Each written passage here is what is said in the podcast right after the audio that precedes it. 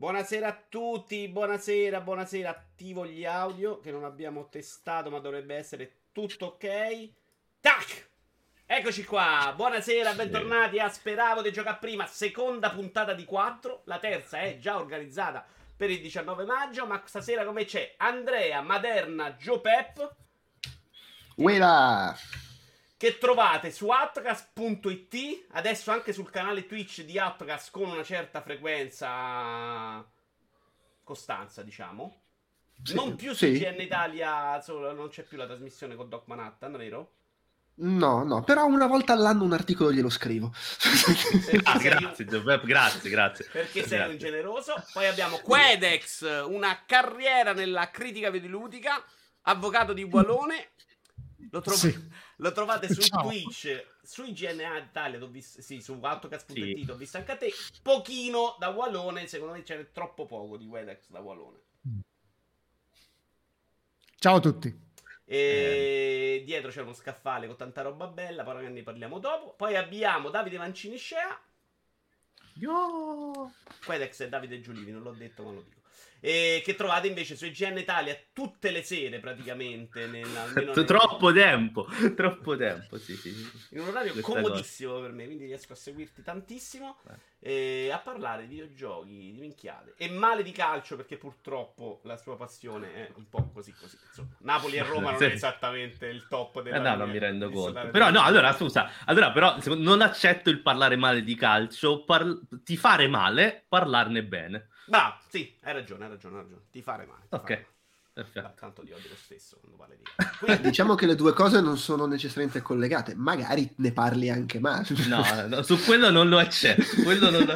quello pro- mi, profond- mi, offende profondamente. Il ti fare male lo posso accettare, lo posso accettare perché poi lì è questione di sensibilità personale. Vabbè. Allora, noi mettiamo una scrittina, un avviso della disconnessione epica alle 22.46 Detto questo, direi... ti, fa, ti, fare male nel senso che tipo vai in giro ad ammazzare la gente? No, in realtà no, in realtà proprio no, perché no, è semplicemente non tifo squadre non simpatiche a Vito e questo mi rende ti fare male. Ti no, io sono... Vabbè, ma, ma sei, sei, laziale tu, Vito, no? Eh certo. Eh, vabbè, ma allora che cazzo, cioè, pure io che ormai il calcio non lo seguo più so che devi startene zitto, per cui... Eh, io non ho detto niente. Anch'io l'ho sempre voluto bene, Andrea. Allora, io direi che possiamo partire con gli argomenti. Farei partire l'uomo con la scheda video migliore in mezzo a voi. E quindi Quedex. Purtroppo sì. Penso, eh, in realtà non so. Sì, sì, sì, sì, sì. Sì, sì, perché tra, tra, l'altro gliele forniamo anche a Quedex. E io eh, no, e io no. Allora subito, eh, subito a raccontare gli altarini. Il primo argomento devo parlare io, che è Epic, Epic Game. No, no, no, no puoi scegliere tra i nove. Ah, Aspetta che li faccio scegliere. vedere anche al pubblico, eh, perché effettivamente non li Bravo. ho fatti vedere. Tac! Eccoli qua. Allora, intanto sono curioso di sapere chi parlerà dei portatili. Detto questo, eh, Maderna, che è molto preparato. Mhm. Io parlo di Epic Games contro, contro Apple. In realtà, ah, in realtà mm. è il gioco portatile più che i portatili, perché onestamente dei portatili li sai solo tu. Ah, ok. Epic Store uh, versus Apple. È facile. La prima domanda è: chi c'ha ragione, Quedex? C'ha ragione Epic. E non lo dico eh, vabbè, perché... cioè, ma che cazzo vuoi che ti risponda, Giulimi? cioè, è un po' come cioè, lui tra, tra è un po' come dire all'avvocato di Epic, ma secondo te chi ha ragione? Vito, c'ha ragione la Lazio o la Roma? Scusa. Ecco. È, giusto, è giusto, però non, mi, non mi accreditate una, una, capacità di giudizio assolutamente no. Scusa, però a scanso di equivoci, non è per dire che tu sei tifoso di Epic, è per dire che tu vuoi vedere bruciare Apple. Allora, questo mi sembra la lettura. Esattamente, però tutto okay. questo è arrivato il mio sushi, quindi dovete darmi un minuto. Vuoi parlare di qualcosa? Va benissimo, no, no, quindi... facciamo partire gli altri e poi tu ritorni a parlare di Epic Store versus Apple. Allora, lui dice c'ha okay. ragione Epic Store. Eh, io ho fatto un discorso molto complesso quando chiacchiero da solo su questa storia. Perché io ho preso nettamente posizione sulla questione. Non me ne frega eh. niente, ovviamente, di Epic, chi se lo ancula i soldi. Però secondo me l'argomento andava trattato prima o poi. E nessun mercato può essere solido se dai il 30% sempre di profitto a qualcun altro. Uh, vero, hai ragione, però per me hanno torto entrambe di base. In questi, cioè, in questi casi due megacorp che si fanno la guerra a scapito tendenzialmente del resto del mondo hanno sempre torto tutti. Cioè, quindi eh, sono, mm, io da un lato penso che, che però funziona, cioè il discorso delle fee deve, deve, essere normalizzato e in questo Epic è stata un po' la prima no? a, fare, a, fare, la campagna simpatia slash cambiare un po' le carte in tavola. Sì, uh, sì, io... Quando taglio comunque il discorso Epic lo fa per tornaconto personale certo. o Epic perché ovvio è una roba talmente banale certo. Però è chiaramente un discorso che secondo me va affrontato. In realtà c'è stato già un cambiamento in seguito a questa discussione sia sull'Apple sullo store di Google che su quello di Apple. Mi pare che per una fino a un milione adesso la, la, la percentuale che si prendono gli store è più bassa per esempio. Sì. No, io dico semplicemente in una... Allora, il discorso di lo... generale è giusto, però secondo me le modalità con cui Epic poi ha iniziato a, a fare la guerra, no? Uh, facendo un po' il melodramma coinvolgendo la, lato utenti e tutto, per me è proprio una pagliacciata tale e quale alle prese di posizione draconiane di, di, una, di, un, di un, colosso come Apple. Ricordiamo che così. parte tutto addirittura col trailer 1984 al pubblico, eh. vero? sì. dentro Fortnite, tra l'altro. Esatto, a me mi sembra un po' quella, mi sembra una... Un... Che poi 1984 è anche una presa per il culo allo spot vecchio di esatto, Apple sì, quando sì, presentavano... Esatto. Ok. Sì. cioè, no, mese, cioè, uh, i bambini proprio. Ecco, cioè, un po' quella roba lì, due colossi che sì, si ma, comportano come ma, a scuola. Ma c'hai, c'hai, ragione, c'hai ragione perché è, è... allora, Vito, tu hai ragione a dire, vabbè, questa cosa non, non, non, vale neanche la pena di dirla, è scontato che Epic si fa gli affari suoi, tira acqua sui mulini dei soldi, però effettivamente è vero, cioè voglio dire, Apple fa quello che fanno storicamente tutti quando hanno il monopolio, i cazzi suoi, eh, fin dai tempi di Nintendo che se volevi fare i giochi sul NES dovevi tipo vendergli tuo figlio e potevi comunque farne due all'anno e se facevi un gioco su Master System arrivano le teste di cavallo e robe del genere, e solo che all'epoca chi andava contro quella, quel sistema era magari il piccolo sviluppatore che passava una settimana a fare reverse engineer del NES e oh, grandi possibilità. Qua invece c'è la multinazionale che mezza di proprietà dei cinesi che, che, che, che si spacciano per i difensori ancora, del proletariato. Ha al momento una forza eh, dovuta a Fortnite che gli permette anche di potersene andare dallo store, secondo me, perdendo sì, soldi, dicendo comunque ne faccio tanti.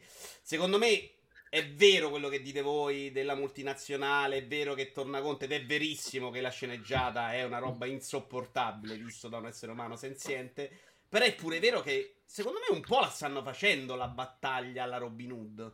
Cioè, ma sì, no, ma, ma è vero, cioè, vedi, il fatto di Epic è quello, loro comunque stanno facendo delle cose positive eh, finché dura ottimo.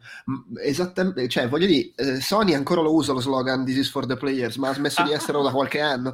È for the players, è un po' quello. È come Netflix che per 5 anni ha prodotto film indipendenti a chiunque gli passasse sotto casa e adesso però fanno i blockbuster. Cioè, finché gli risulta utile per immagine, per quel che vuoi, fanno le cose buone tranquillamente nel momento in cui Epic non ha più bisogno di, di menarsela da, da, grandi benefattori de, del sindacato, smettono di farlo. No, no, però lo sta facendo e secondo me lo sta facendo, qui torniamo a quello, e secondo me perdendo soldi, quindi rischiando in prima persona.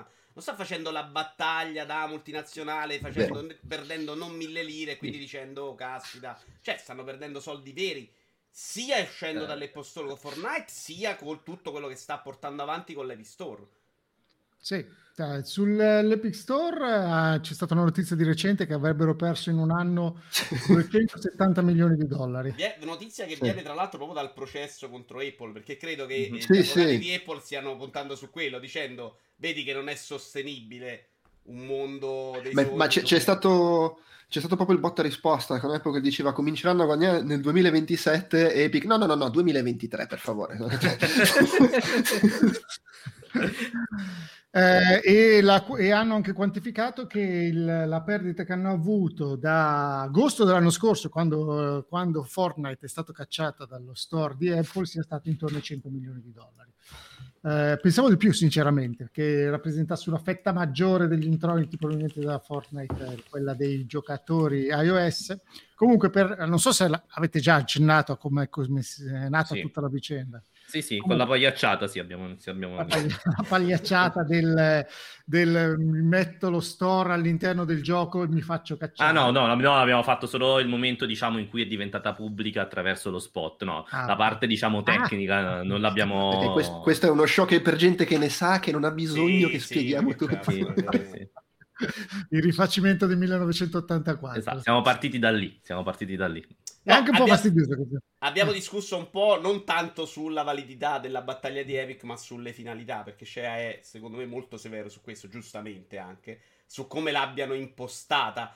Però onestamente come ti metti contro Apple? Cioè non ne fai una roba, prendi l'unica forza che è Epic, non avendo quella potenza, prendi il tuo pubblico.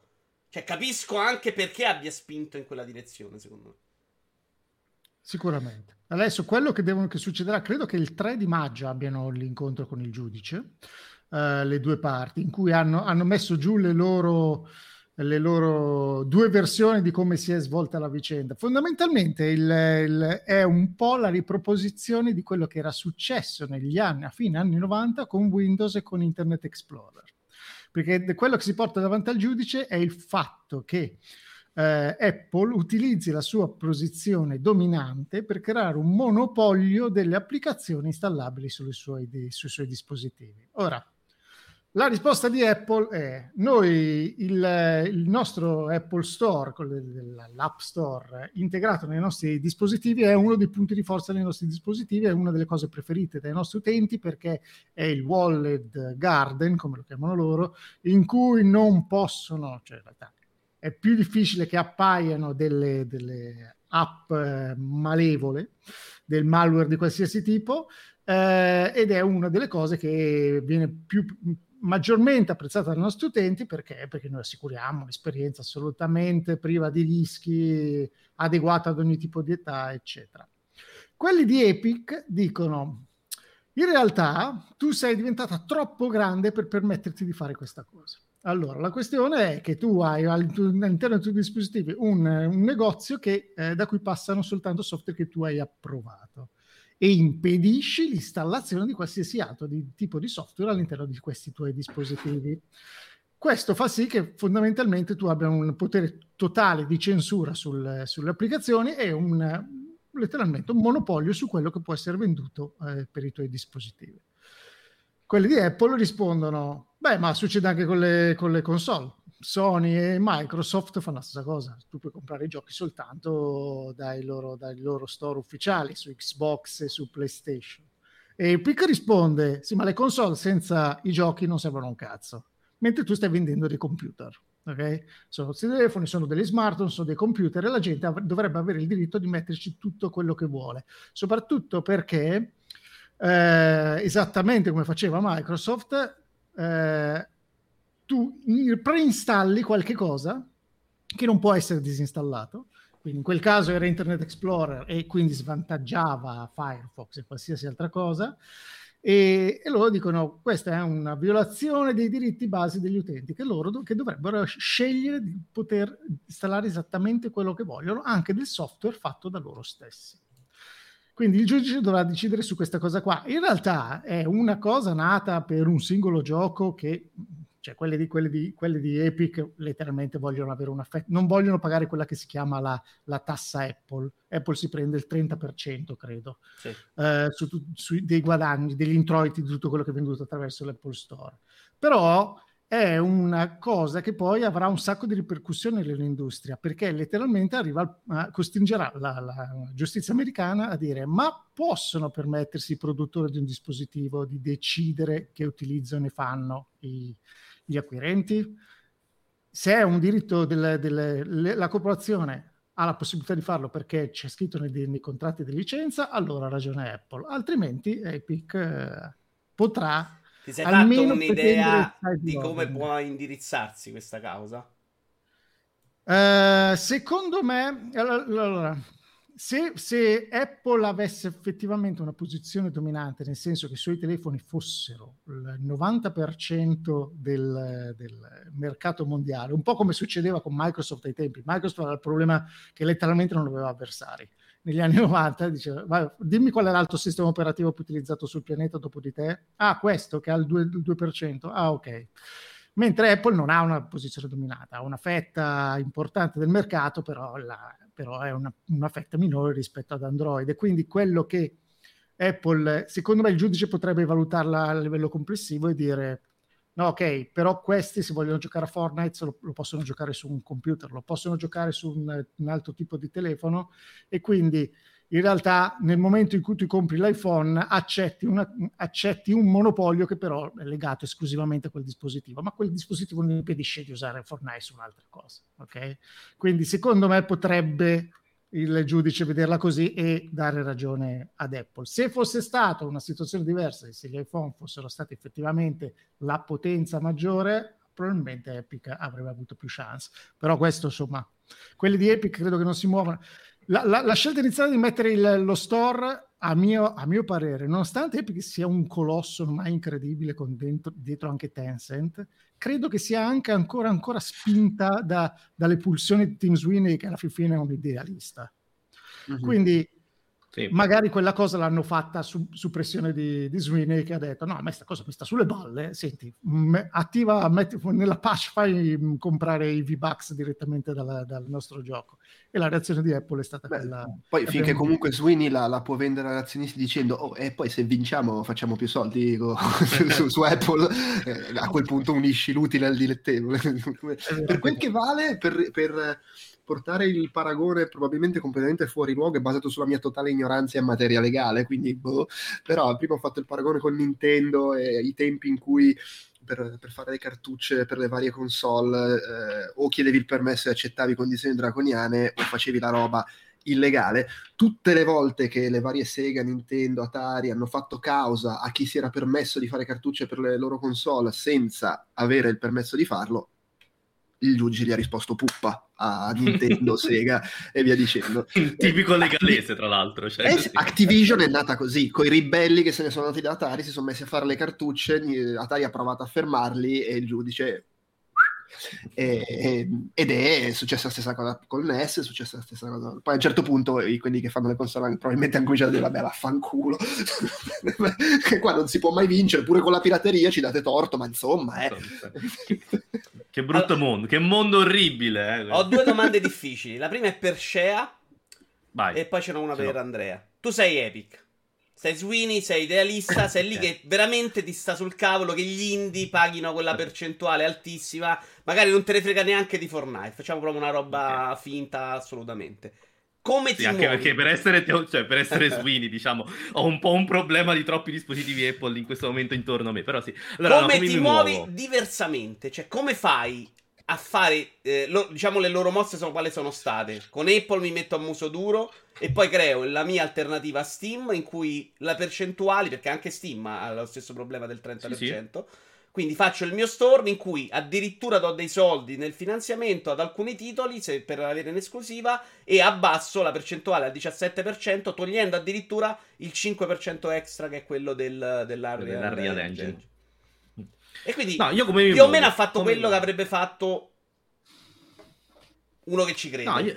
Sì, sì, sì, no, ma esattamente. Guarda, io se fossi in Epic, eh, io continuerei a fare quello che sto facendo di base. Cioè, nel senso, l'obiettivo di Epic, secondo me, deve arrivare al momento in cui, eh, le so, diciamo, i, i studi dec- di cui hanno deciso di fare da publisher, quindi vari Remedy, eh, il vari, vari Quantic Dream, cioè i studi grossi che a un certo punto hanno detto, raga, venite da noi perché qui abbiamo i biscottini. Eh, alla fine arrivino a, a, a uscire i giochi quello è il momento in cui loro possono dire, eh, guarda, noi adesso facciamo anche questo.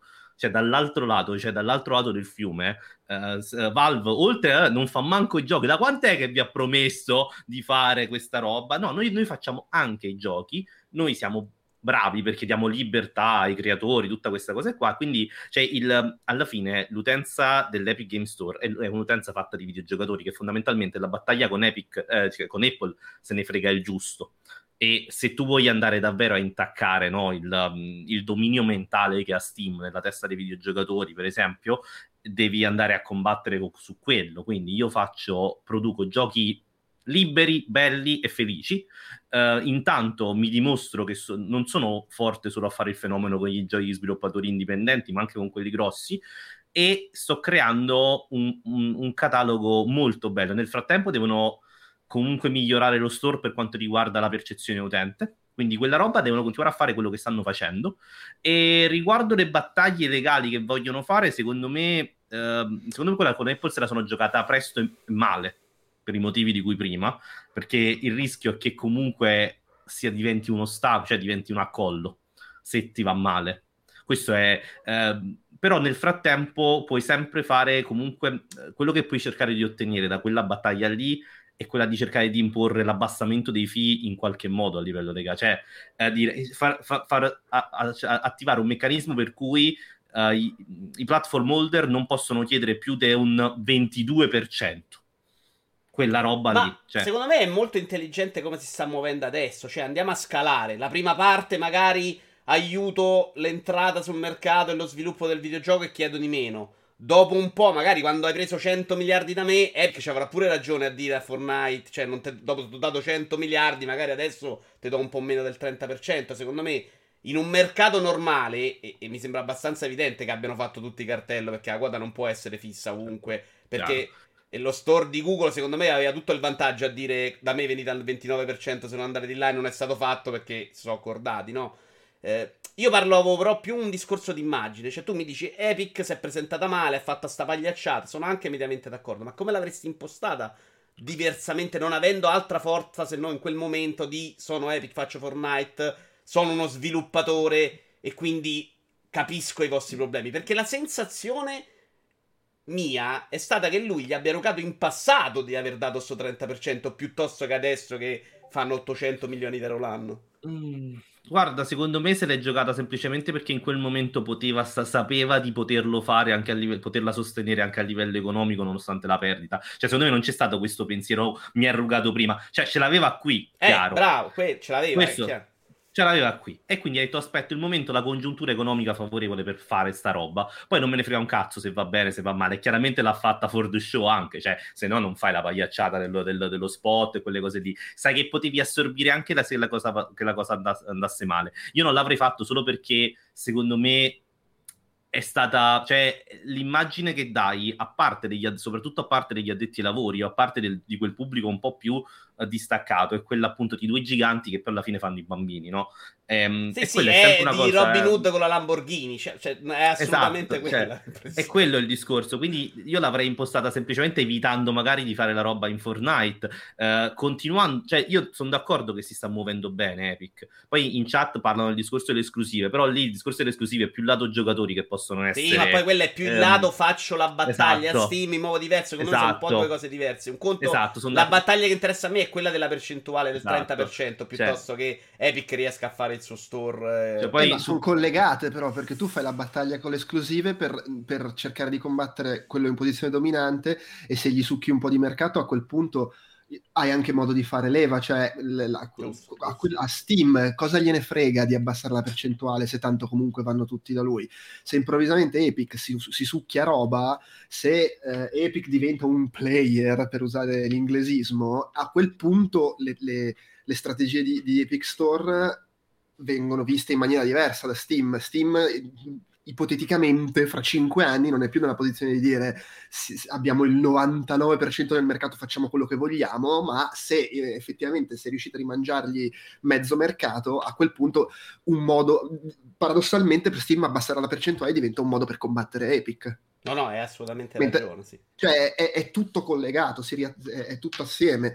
Eh, poi sì, è vero, le esclusive sono la mo- cioè punto è anche quello, eh, è, è, il paradosso no? di, di, Epic, loro eh, si, sono effettivamente il, i, piccolini andando contro Steam, mm. perché lo sono, solo che sono dei piccolini che possono permettersi di usare l'unica tecnica che può funzionare contro Steam, che è spendere i miliardi per avere le esclusive.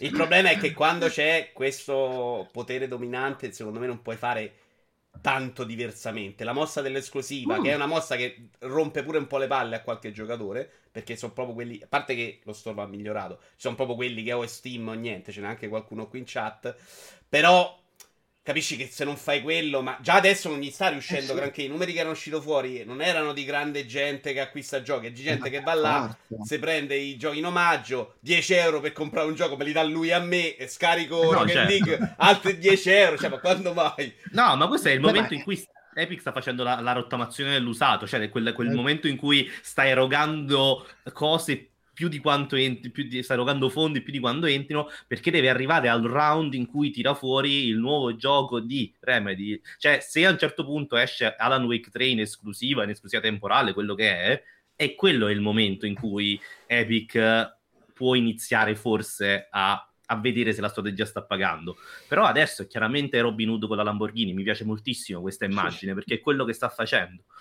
No, no, però onestamente... Su, sulla, perdita, su, sulla perdita, scusa, è come Microsoft che fa 10 eh, milioni di abbonati di Game Pass e 9 milioni hanno pagato un euro. Cioè, eh, spendo una, perdo una vagonata di soldi per farmi la base utenti sperando che poi da lì puoi, puoi costruire. Posso permettermelo, faccio così. Eh... La domanda da Andrea invece era sul discorso, sull'alta critica grossa che hanno fatto a Sweeney. In parte ci ha risposto prima Gates ed è perché te la prendi con Apple e invece con quelli delle console non te la prendi? La risposta di Sweeney è stata perché eh, non solo perché i smartphone fanno anche altre cose, ma perché i smartphone hanno una base installata che è ridicola e perché loro non devono pubblicizzare ogni volta, creare la console per vendere i giochi. Lo fanno per altri motivi, ne fanno uno l'anno.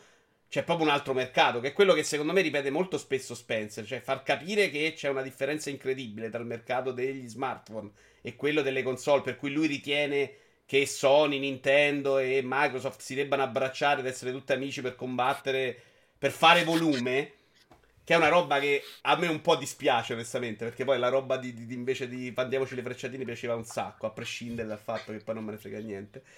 E. Ehm, ti chiedo, la sua risposta è, è, questa. Secondo te è paracula o ha un senso? È paracula. Eh, lo chiedevo Andrea, poi se poi rispondi anche tu. Uh, oh, vai. Ma no, allora, secondo me tutto quello che sta facendo Epic su questi fronti è allo stesso tempo sensato e paraculo.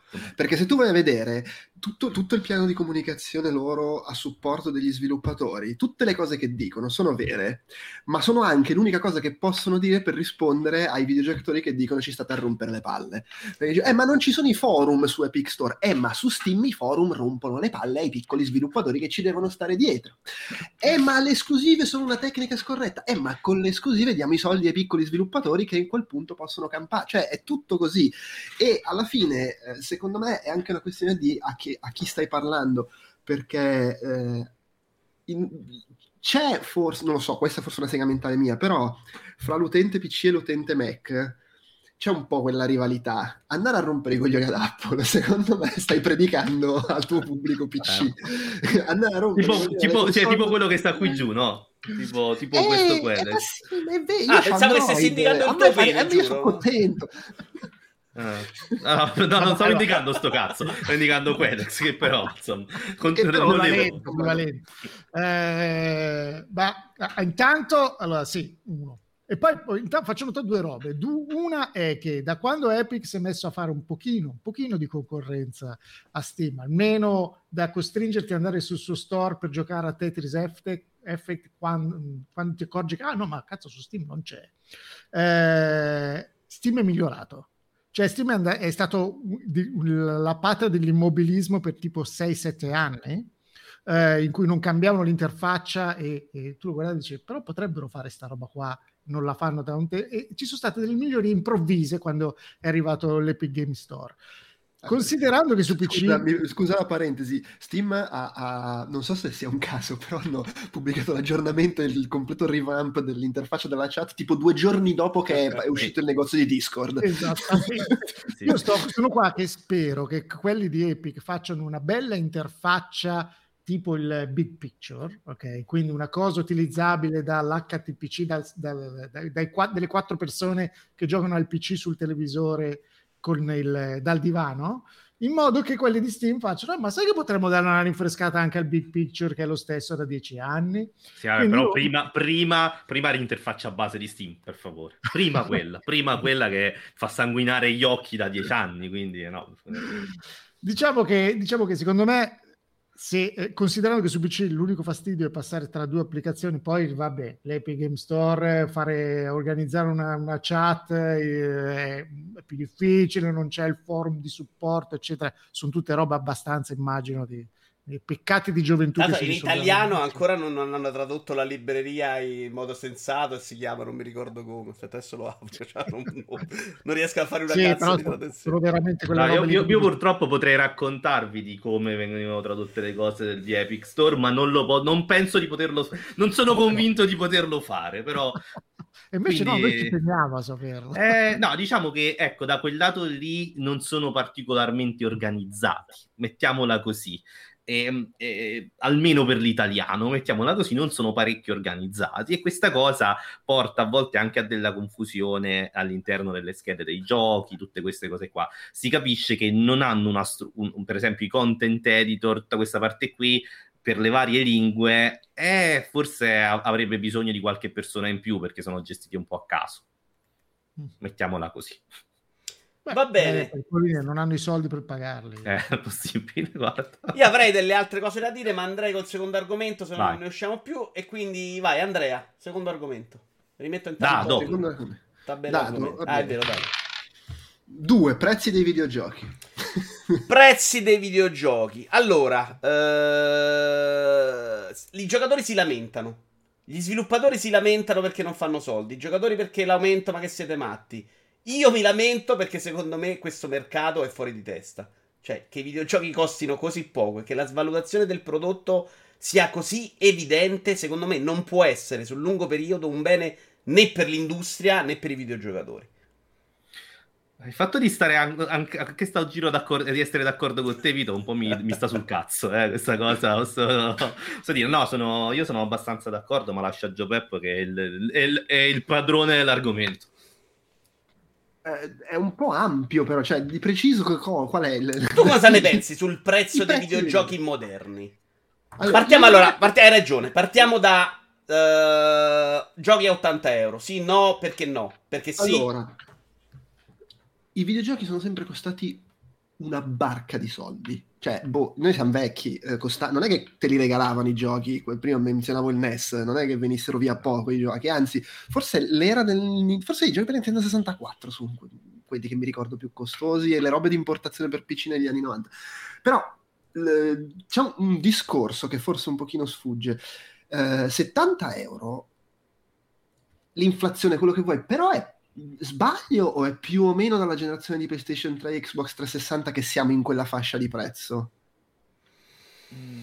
Qualcosina in più probabilmente, dai, se lo tra- tramuto relativo... in lire qualcosa in più, però c- certo in proporzione da qui a 20 anni i videogiochi non sono aumentati, però ti dirò anche no. di più, eh, no, non abbiamo non mai aumentati... speso così poco, al lancio è aumentato. No, certo. Ma aspetta, ma lascia, non, non sono aumentati a fronte del fatto, poi se sia vero o meno non lo so, però a fronte del fatto che continuano a dirci che i budget delle gigaproduzioni esatto. raddoppiano, triplicano, nuova generazione costa il doppio fare tutto, non esistono più doppia A perché non ci vogliono troppi investimenti, eccetera, eccetera, però i giochi costano sempre uguale, più o meno, o comunque non aumentano in maniera comparabile.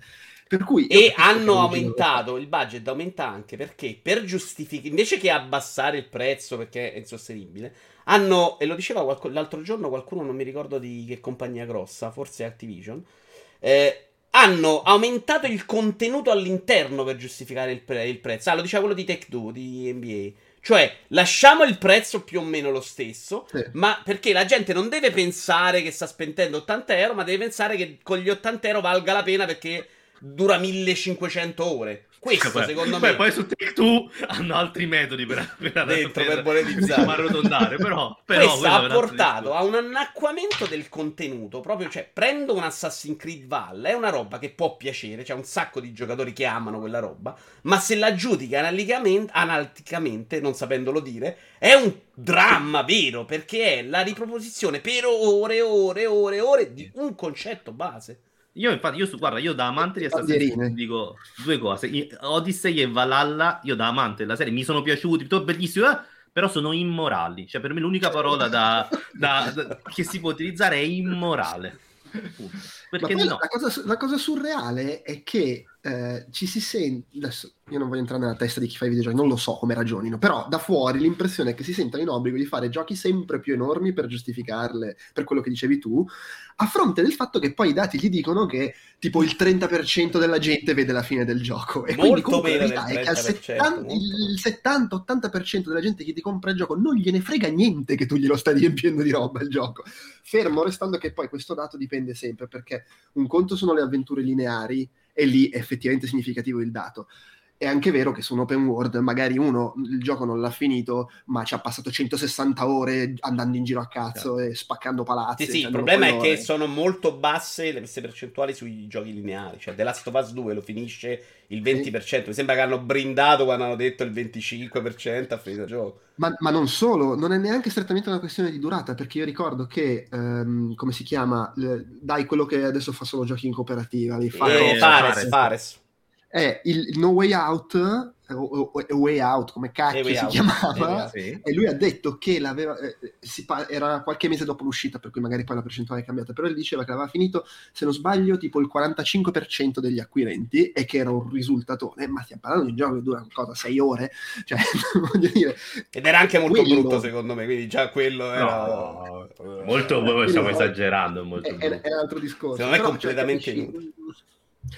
voglio dire, ho giocato a Genesis Noir, che mi rendo conto che è un gioco che ti può respingere perché dici ma che è sta roba e smetti di giocarci. Però pure quello lo finisci in 3-4 ore e il, se guardi la percentuale degli achievement si dimezza arrivata a metà gioco la quantità di gente che è andata avanti. No, ma poi la cosa che secondo me non tiene in considerazione è che c'è invece una generazione che è probabilmente la nostra, cioè quelli più anziani, che non hanno voglia delle 70 ore di Valhalla perché non hanno il non tempo perché il lavoro non hanno il tempo, io neanche la voglia, sinceramente, perché a me, per esempio, piace provare tante cose, nonostante potesse piacere Valhalla, e che quindi l'esperienza da 7 ore è quella più indicata. 7-8 ore a me piace, cioè ho visto il gioco, ho visto le meccaniche, mi sono divertito un po', poi passo anche ad altro. Quella roba, che probabilmente è inesistente sul mercato, non viene presa in considerazione.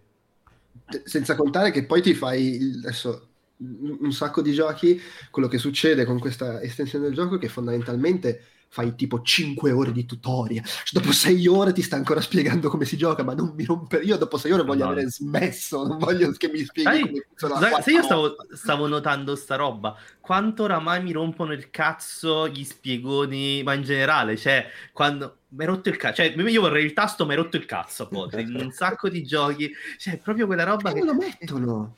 Ma io questa cosa non la capisco. Io capisco che tu metti le spiegazioni assolutamente, vendi 20 milioni di copie, ce ne sa, ci saranno 18 milioni di persone che non sono esperti e vogliono capire come si gioca. Ma dammi la possibilità di disattivare. Nintendo, io ho smesso con mio, col cuginetto di giocare a Nintendo Land perché non ne potevamo più di vederci poppare avvisi su cosa dovevo fare. Fammi andare. Cioè, è vero, anche e soprattutto perché poi eh, ormai un sacco di giochi ti danno comunque l'int durante la partita normale, cioè ti dicono guarda se vuoi fare questa roba qua questo è il pulsante o questa è l'azione da fare. Allora fammelo fare nel momento in cui sto giocando non farmi fare sì anche perché prendi un Monster Hunter ti dà un'ora di spiegazione all'inizio non hai assimilato niente perché ne hai avute troppe conti- contemporaneamente ragazzi, ragazzi, io sto per, per il podcast su retro gaming sto a giocare il primo Assassin's Creed cazzo sto a metà gioco, a me- letteralmente sto guardando i capitoli, sono a metà gioco e ancora esco dal castello e c'è il tizio che mi fa oh, oh vieni qua che ti spiego una nuova mossa che dobbiamo fare il tutorial, ma porca puttana. Vabbè quello magari no, lo, fa, no. lo, fa, con te perché pensa che non sei più lento Però considerando dietro questi, queste produzioni qua che costano milioni, immagino ci siano delle ricerche del mercato della Madonna. Cioè, evidentemente se questa cosa del gioco da 70 ore o 100 ore continua a persistere, probabilmente è perché c'è una fetta di mercato che non ti compra il gioco se non vede, non vede la recensione con su scritto 70 ore. Hai, hai la reazione The Order, certo. Cioè, il gioco dura 5 ore, niente. Non, non, non ha senso prenderlo. Che 60 euro per 5 ore a maggior ragione in un momento in cui i giochi ti tirano veramente dietro. Insomma... Il, il, paradosso è che quella reazione ce l'hanno in 20.000, ma quei 20.000 finiscono per influenzare i, i 10 milioni a cui questa cosa non interessa, ma che non lo comprano per quel motivo.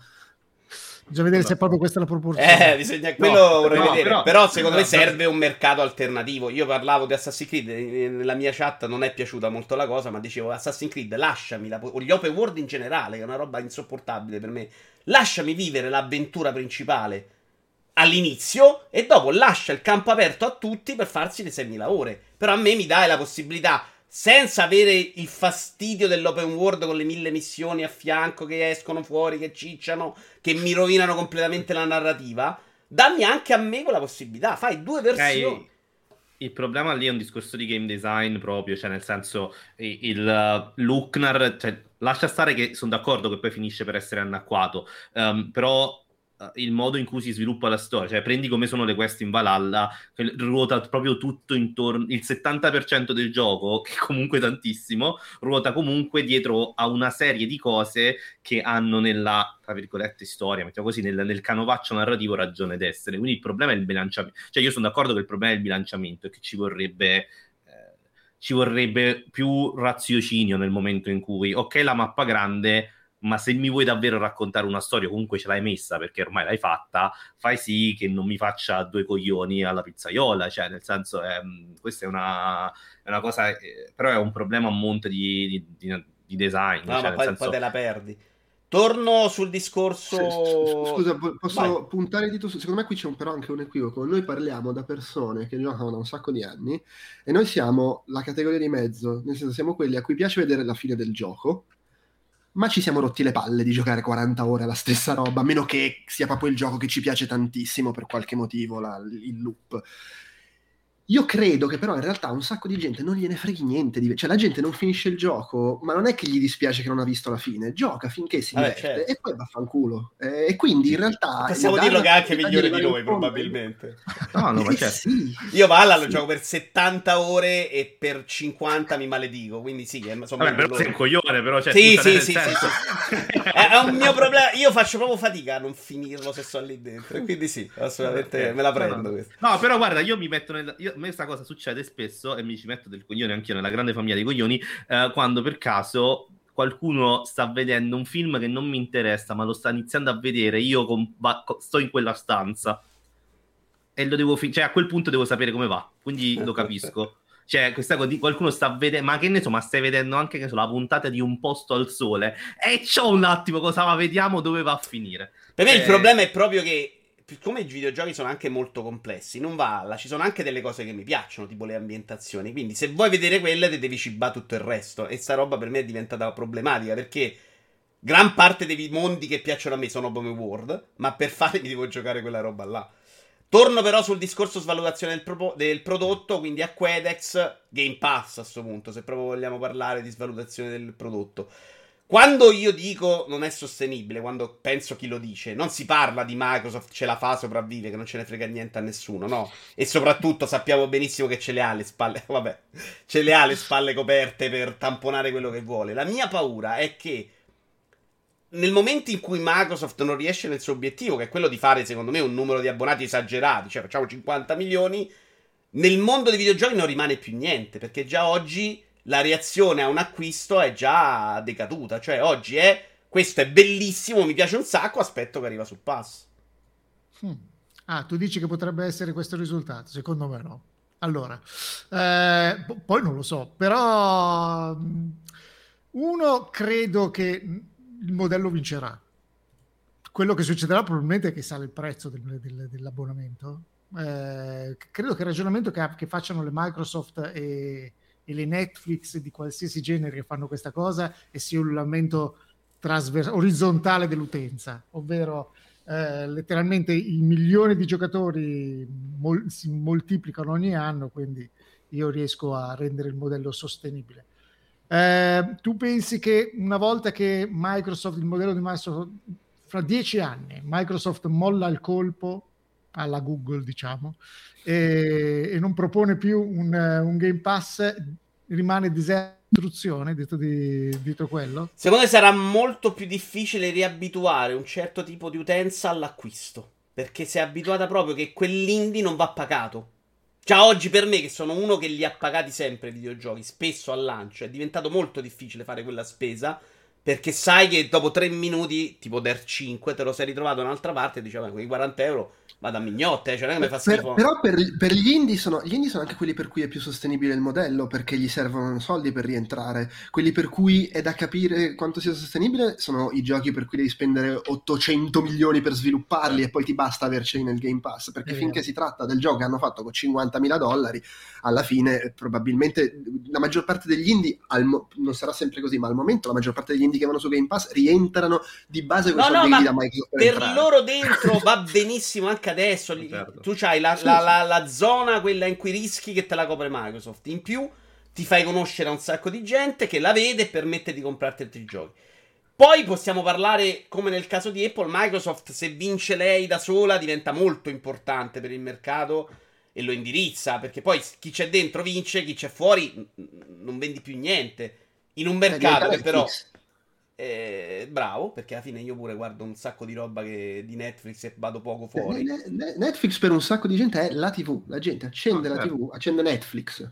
Sì, sì. Sì, eh. però faccio notare qual è il risultato, che è pieno di film di merda Netflix. ah, perché secondo Beh, te fra dieci anni non sarà di, eh, di però, pieno di giochi di merda anche il Game Pass? però siamo sempre lì, è pieno di film di merda perché sono i film che la gente guarda. E comunque è vero che è pieno di film di merda, però intanto Netflix sono gli unici che hanno dato i soldi a Scorsese per fare il film no? pazzo certo. che voleva fare. Hanno fatto Roman, cioè li fanno anche le cose belle. E che la maggior ah, parte sono le rom-com e gli horror del cazzo.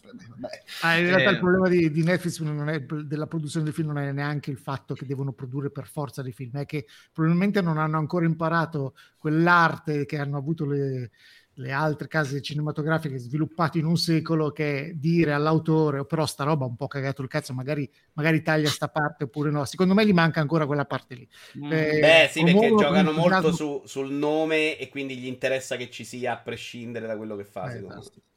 Comunque no, secondo me no, ehm, perché la richiesta c'è comunque, c'è, Vince, c'è la, la, la, gente che vuole giocare ai, ai, agli indie c'è, c'è, c'era anche prima dell'esistenza del Game Pass e cosa andava a finire su GOG o su Steam. Quindi, Con numeri eh, molto bassi, diciamo, lì non era un mercato che stava... C'erano pochissimi che fanno il botto, vendevano tanto e, e, e il resto che le, erano usciti dei numeri di Steam terribili. È vero. Eh, però lì, lì a, a, questo punto vuol dire che un sacco di indie si appoggiano sulle, sulle spalle di mamma Microsoft che dice io vi, vi, vi, vi, sviluppo il gioco, ve lo distribuisco comunque perché tanto io faccio 40 miliardi all'anno di fatturato, che cazzo me ne frega. Eh, e quindi probabilmente qualcuno di loro soffrirà, però secondo me la richiesta di indie non è, è, solo destinata ad aumentare. Quindi, se un giorno se, immagino che sarà un po' un tramma a un certo punto dire: Ah, no, ma aspetta, ma lo devo comprare eh, a 9, eh, 9 euro il gioco. Anche mettiamo Però... un'altra ipotesi: cioè, Microsoft si mette a regime con tutti sti cazzo di studi che ha comprato. Avrà la possibilità di mettercene due o tre titoli suoi al mese. Che interesse c'ha ancora di andare a investire su sti indie che alla fine sono una parte. Perché secondo me è una bella fetta di mercato. Cioè, c'è un sacco di gente che non costano nulla e, e, fanno catalogo, cioè è quello. Vuoi avere una valanga di giochi, sono giochi che comunque l'investimento loro non costano nulla, in più ti fanno catalogo, ti fanno immagine, ti, ti fanno le seghe e la gente, come, la gente ti fa l'abbonamento perché così può giocare tra virgolette gratis ad Halo, ma nell'arco di un mese gioca anche a Genesis Noir 3 e Shelter 12, non lo so. Madonna mia, che, che, mondo, che mondo strano quello in cui Genesis Noir arriva al terzo capitolo e ti e ti, prova, e ti, proverà a spiegare, che ne so, la colonizzazione spaziale in un modo assurdo. Eh. e tra l'altro ci giocano quelli che hanno fatto l'abbonamento per Halo. esatto, mamma mia. Poi, poi la, gente, la, gente, anche invecchia. Secondo me c'è la, la trasmutazione dal ti, giocare soltanto i titoloni AAA a giocare gli indie è una roba pass- in cui passeranno un sacco di giocatori attuali. La cioè, fase Gio Peppa, dici? Ok. Sì, la fase Pep è, oh, ci passano prima o poi tutti, la crisi di mezza età, chiamiamola così, è quella roba che ti sei cagato il cazzo di giocare a Halo perché, aspetta, ma è la stessa roba da tre capitoli, ma è uscito Halo 4, la maggior parte della gente la reazione è stata, è uscito Halo 4, non me lo ricordavo neanche. eh, e quindi è, è, è, quella roba lì. Tipo, è, Oppure me lo ricordavo meglio. Forse. Oppure distinguere tra i Batman usciti, per me sono tutto un impasto uguale, perché faccio fatica a distinguere i vari capitoli, anche eh, se mi sono piaciuti. Quelle sono tante, sono un botto di persone. Secondo me c'è un sacco di gente e ce ne sarà sempre di più in futuro che paga un abbonamento perché, perché per vedere i film di Mubi, solo quelli autoriali, credo che ci sia un mercato. E secondo me Microsoft punta sulla stessa cosa, dice guarda che io ti offro quei quattro titoloni, se i miei studi un giorno riusciranno a produrre qualche cosa, te li, pro- te li propongo, però c'è anche tutto questo contorno qua che secondo me c'è un sacco di gente che lo guarda e dice, ah, ma guarda, sono più interessato al prossimo Obradin che non a, al prossimo Magari. Valhalla. Quindi c'è. In chat dicono una cosa sensatissima, ovvero da non sottovalutare il modello trasversale di Microsoft e il fatto che nella loro visione si stanno aprendo a una valanga di gente che, non, che secondo me è molta più di quanto si pensi questa gente, che non ha voglia di spendere 300 euro per farsi una macchina da gioco, ma se può spendere 10 euro per giocare a Valhalla su, col, col tablet lo fa, ma subito. Eh, e secondo me ce n'è tanti così, molti più di quanto si pensi. Non saprei quantificarla. esempio random. No, ho capito, ho capito. No, ma c'è ovviamente se, un mercato della Madonna. Ma tra l'altro, vale. Secondo me ti mangi anche un sacco di persone che sono disposte a spendere 300 euro per la console, ma di fatto lo fanno solo perché vogliono giocare a PES e a quel punto vaffanculo, si giocano in streaming a PES. no, no, ma Microsoft sta cosa, cioè, era la mossa che poteva fare, la sta facendo bene e sta forse poco, ma qualcosina la sta rosicchiando. Cioè, in testa di tanti giocatori che non avevano nessun interesse per lei, l'ha messa l'idea di dire, vabbè, però lì, anche se c'è una PlayStation 5, mi faccio il pass e mi gioco quello che passa il pass e non me lo compro di là. La domanda invece che volevo fare a Shea è su Nintendo. Quindi, secondo voi sbaglia Nintendo a stare lì ancorata con le unghie a, a, dare ad Amazon a dirgli tu non puoi scontare il mio gioco perché per me il mio gioco non lo puoi di... scontare no scusa no no ma ti ricordi ci fu la polemica perché Amazon Francia mi pare fece uno sconto e lei andò lì a rompere il cazzo perché no perché il mio prodotto deve essere quello che da me da persona che ancora compra i giochi è ancora una roba utilissima arriviamo poi Guarda. anche al modello faccio uscire il gioco in tre mesi a tempo limitato allora um, Nintendo non è che non sbaglia perché ha un suo pubblico che è disposto a spendere un sacco, un sacco, un sacco di soldi e te l'ha dimostrato il 2020 e loro... cioè non è uscito nessun gioco, cioè sono, usci... uscito... sono usciti i giochi giusti, ma nessun gioco che ti fa strappare i capelli al, al, mondo intero, però l'utenza Nintendo continua a finanziare Nintendo, continua a vendere console, continua a vendere giochi e secondo te questa cosa ti fa cambiare idea a te che stai guardando i numeri? No, non ti fa cambiare idea, perché hai in, in un certo senso la mossa di Nintendo è stata mi slego dalla concorrenza diretta con gli altri due, mi faccio il mio orticello in cui fondamentalmente... Allora, di fatto Nintendo sta facendo Apple. Punto. Sta facendo Apple uh, nel, nel, nel, momento iPhone, no? nel momento in cui io mi, mi, chiudo in, mi chiudo intorno a un oggetto fiticcio ha tutta una serie di, di, cose che funzionano, che la mia utenza vuole e che mi dà soldi per farlo. Alla fine, fin quando funziona questo microcosmo, questa bolla, secondo me continua a fare bene per se stessa. Io nel futuro forse vedrò, cioè, quello che vedo è che i platform holder potrebbero creare modelli alternativi di finanziamento dei giochi, nel senso, quello che potrebbe succedere prima o poi è che i vari modelli ad abbonamento, i vari modelli a, mh, comunque che, che, prevedono un, un fee, um, potrebbero modificare il modo in cui i grandi platform holder vanno a finanziare gli studi di videogiochi, cioè gli studi che fanno videogiochi e i giochi fanno un po' come succede nei film, uh, assorbono il rischio di impresa prima di uscire. Cioè vengono prodotti da uh-huh. direttamente in un modo più o meno, cioè diretto con indiretto o con il 50% più altre modalità, product placement, tutte quelle robe là che succedono oggi nei documentari e nei film e, e si creano tre poli, 3, 4, 5, 10 poli di attrazione rispetto a questa cosa, che è un po' quello che sta succedendo anche nel mondo della, della televisione. Intanto Nintendo col suo modello continuerà fer- fin quando vedrà il più sul, il netto più verde sui bilanci e perché dovrebbe fare altrimenti. Beh, Nintendo, al di là che ha rischiato il culo con Wii U, ma eh, il paradosso di Nintendo è che fa quello che bisognerebbe fare se esistesse la console unica cioè vincere grazie al valore aggiunto. Nel, il, il, valore aggiunto è stato il Wiimote una volta e la portabilità adesso ed è talmente, un valore aggiunto talmente forte che sei disposto a pagare di più il gioco o a giocarlo nella versione stronza The Witcher perché ci puoi giocare portatile. Però esatto. eh, sai che il loro modello sta un po' prendendo anche il mercato su, sullo sviluppo dei giochi. Cioè, se prima Gran Turismo era una roba che esco ogni due anni, Forza esco ogni due anni, eh, quel modello del AAA probabilmente perché è insostenibile sta andando molto più verso il Mario Kart. Cioè, faccio uscire il titolo, poi sta lì e deve, deve macinare profitto. Poi lo stanno facendo in modo diverso. Per Nintendo deve costare 50 euro. Per gli altri, dopo due mesi è 19,90 e cerchiamo di buttare dentro tutti. Però, onestamente, mi sembra che da quel punto di vista lo stiano copiando. Invece, eh, Andrea, hai fatto le facce brutte alla, um, all'uscita di Bowser Fury, diciamo. All'idea Vabbè, di faccio no, uscire il gioco in sette mesi. Io non sono stato così critico, onestamente. No, ma a me, cioè, Nintendo è, è, da, è, dal Game Boy Advance che continua a rivenderci Super Mario Bros. a 40 euro. Ma di che e noi lo compriamo? Cioè, voglio dire, ma che fanno bene? Ma sì, questo lo buttiamo fuori per un mese e mezzo, questo per due giorni, compratelo, la gente lo compra. E, Io e, ribadisco.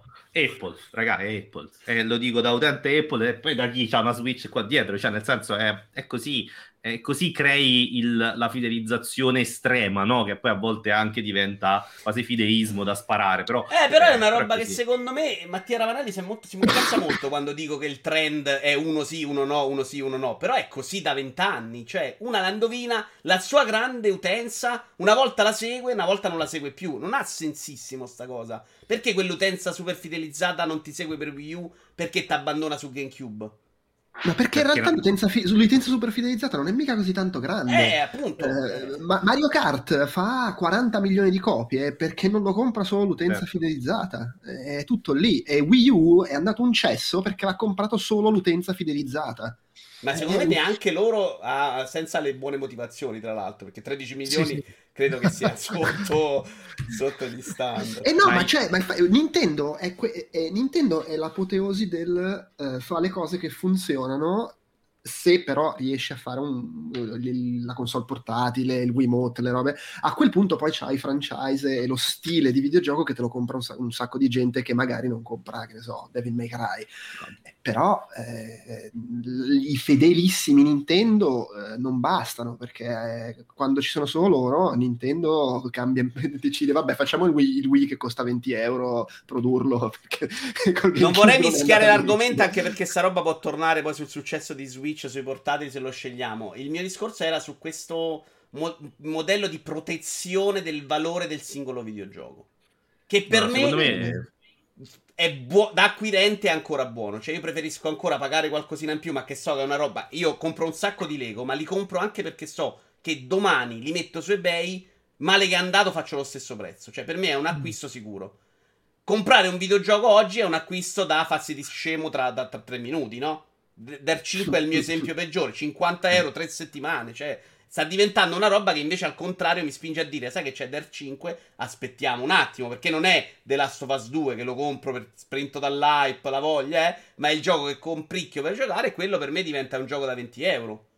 Beh, Questo... però lì è anche, probabilmente anche un po' una conseguenza del modello malato, tra virgolette, con cui funziona il mercato. Cioè il, ma, è, ma, è, così dagli anni 80. I videogiochi fanno il 90% delle vendite appena escono. Sono Poi scaffali. la gente non li compra più e a quel punto, pur di venderli, eh, distruggono il, il prezzo. Eh, però non avrebbe più senso cercare di migliorare quello, cioè cercare di tenere alto l'interesse. Eh, non lo so. Sono so 40 anni che funziona così, perché cioè, io non me lo ricordo onestamente quando ero piccolo era così, ma sto leggendo il libro di, di, Ken Williams di Sierra e dice questo, che i loro giochi, fine anni 80, vendevano il 90% nella prima settimana. No, no, ma era così, scaffale, hype, clamore, dopo di... Scusa. Potenzialmente la situazione è perfino migliorata. Sì, è eh, migliorata perché, perché all'epoca eh, eh, eh, c'era solo il gioco sullo scaffale, a un certo punto, sai, cambiava l'assortimento, mentre adesso comunque i giochi giusti possono avere una vita molto più lunga perché rimangono sullo store online. Esatto, poi comunque c'è molto più, cioè, al di là del fatto che si compra meno fisico, c'è tutto il discorso delle offerte, cioè, alla fine a volte alcuni giochi diventano i giochi più venduti di un mese, di un anno, così perché appunto hanno venduti a un, a un euro, però loro cioè, comunque diventa una leva per farci marketing, per farci cose, per ripubblicarti quella cazzata a 4,99 euro dentro, che tu dici vabbè l'ho comprato a un euro, mo glieli do sti 5 euro certo. per il vestito da puffo. Ehm, cioè, no, ma hanno capito che... che è meglio tenere basso il prezzo una community più grossa che lasciar morire un gioco, però è una roba che secondo me sul lungo periodo non è un mercato sano, perché è un mercato che intanto porta tutti a scendere a quello. Intanto alla fine, ma quanti videogiochi, quanta roba puoi vendere alla, stessa persona dentro un videogioco? Ti metti dentro Fortnite, quello si compra un miliardo di skin, ma non compra tutti gli altri giochi. Cioè, se Fortnite è un esempio virtuoso per Epic, è pure un giocatore tolto al mercato.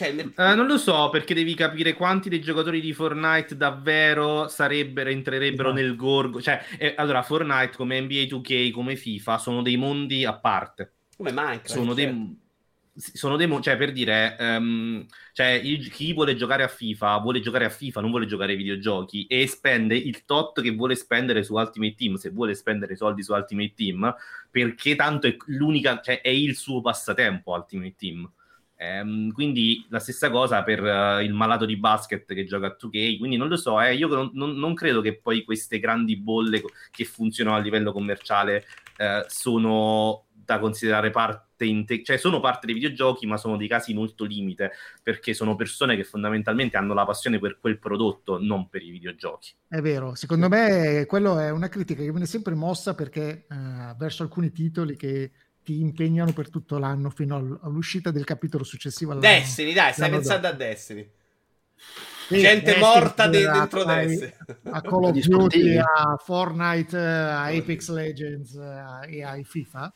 Eh, secondo me sono un pubblico molto diverso da quello che gioca, che po- dall'appassionato di videogiochi che vuole provare roba nuova tutte le volte, dall'appassionato di indie, ma anche dall'appassionato di, di, di giochi AAA che comunque eh, piuttosto famosi. Sono, sono proprio un, un, pubblico diverso. Io lo noto banalmente guardando i miei nipoti che eh, se gli propongo un, un, bel gioco come potrebbe essere Outer Wilds mi guardano come se gli avessi mostrato, gli, gli chiedessi di leggere Romero.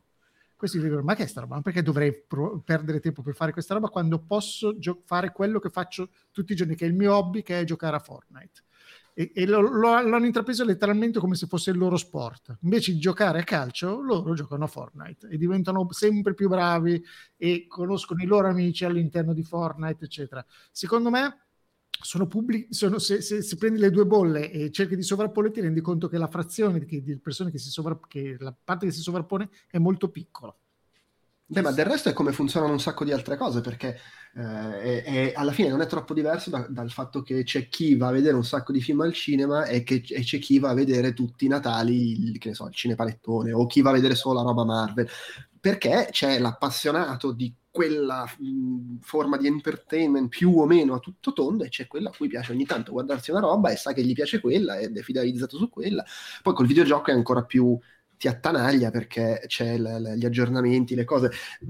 È anche una questione di modello commerciale. Il, il fatto è anche che tu produci un, un, videogioco nuovo, spesso, e di nuovo è, è così dagli anni Ottanta, c'è un grosso investimento. Il primo episodio magari sai anche che andrà in perdita, ma l'idea è crei qualcosa, fidelizzi e diventa una roba di cui ne fai uno nuovo ogni anno e alla fine diventa un investimento troppo più remunerativo che fare 10 episodi di una roba che funziona che fare ogni anno un gioco diverso e tutti vendono come il primo episodio che vende per forza certo. di meno certo. dell'ottavo ah, fino a che poi non arriva la saturazione magari l'ottavo episodio non vende più però lì eh, anche un chat. Io comunque, scusate, io ci tengo, devo sempre ricordare questa cosa quando si parla di Nintendo, delle sue formule strane, ricordiamoci sempre che su Wii ci hanno venduto eh, il su Virtual Console Super Mario Bros. prendendo la ROM dal dump su internet, probabilmente da un sito che poi hanno fatto chiudere con gli avvocati, tra l'altro. Quindi tecnicamente ricettazione. eh sì.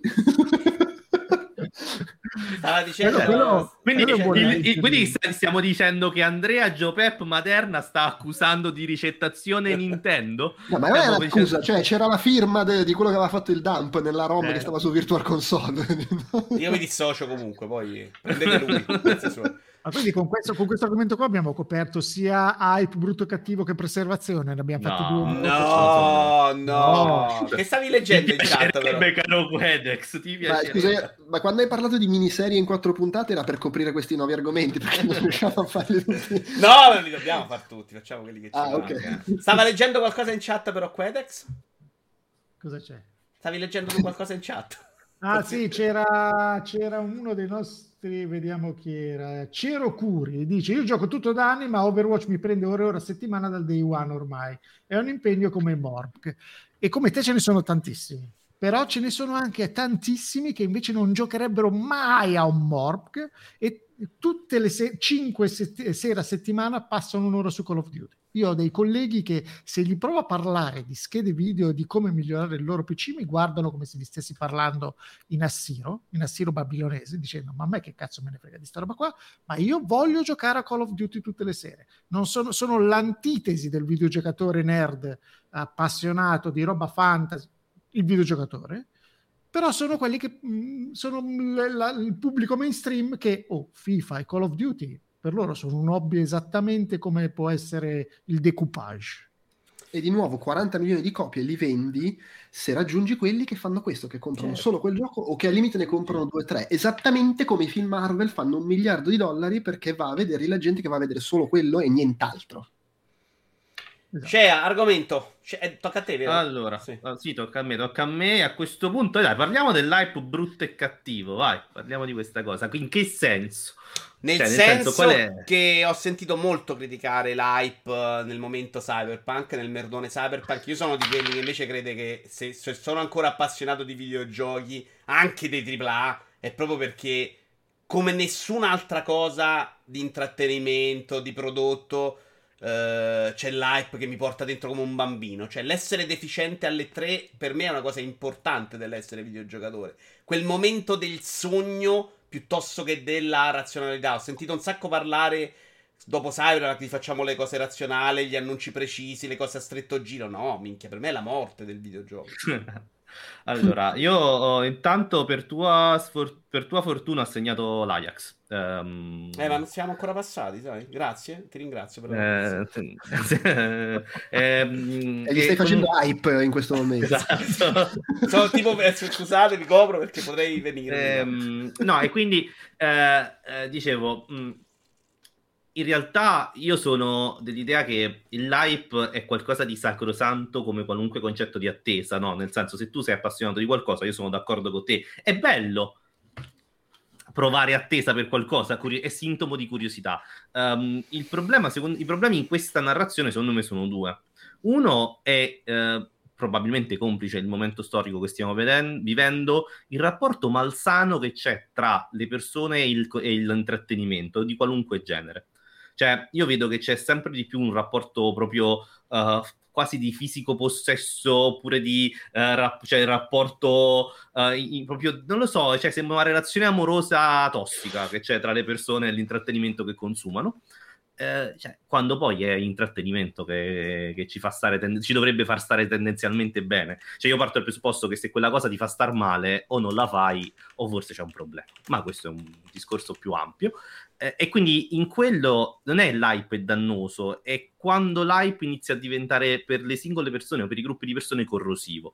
E questa cosa però è, dal- è altrettanto vero che dall'altro lato eh, le aziende un po' ci marciano.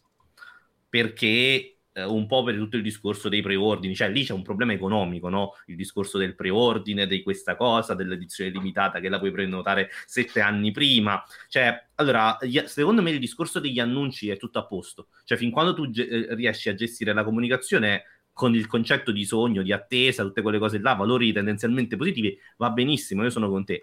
Eh, però poi c'è tutto il... Quando poi si va al, sul discorso del soldo, della fiducia, della roba, forse in alcuni casi c'è stata un'esagerazione proprio, soprattutto perché se sai di non poter mantenere delle promesse che fai, cioè è quello che ti rende la situazione più opaca. Però per me il, il, la parte marcia di tutta questa cosa è comunque un, un, il, il rapporto veramente ossessivo che molti, evidentemente molte persone, o comunque una, parte, una fetta rumorosa di persone ha con gli oggetti di intrattenimento.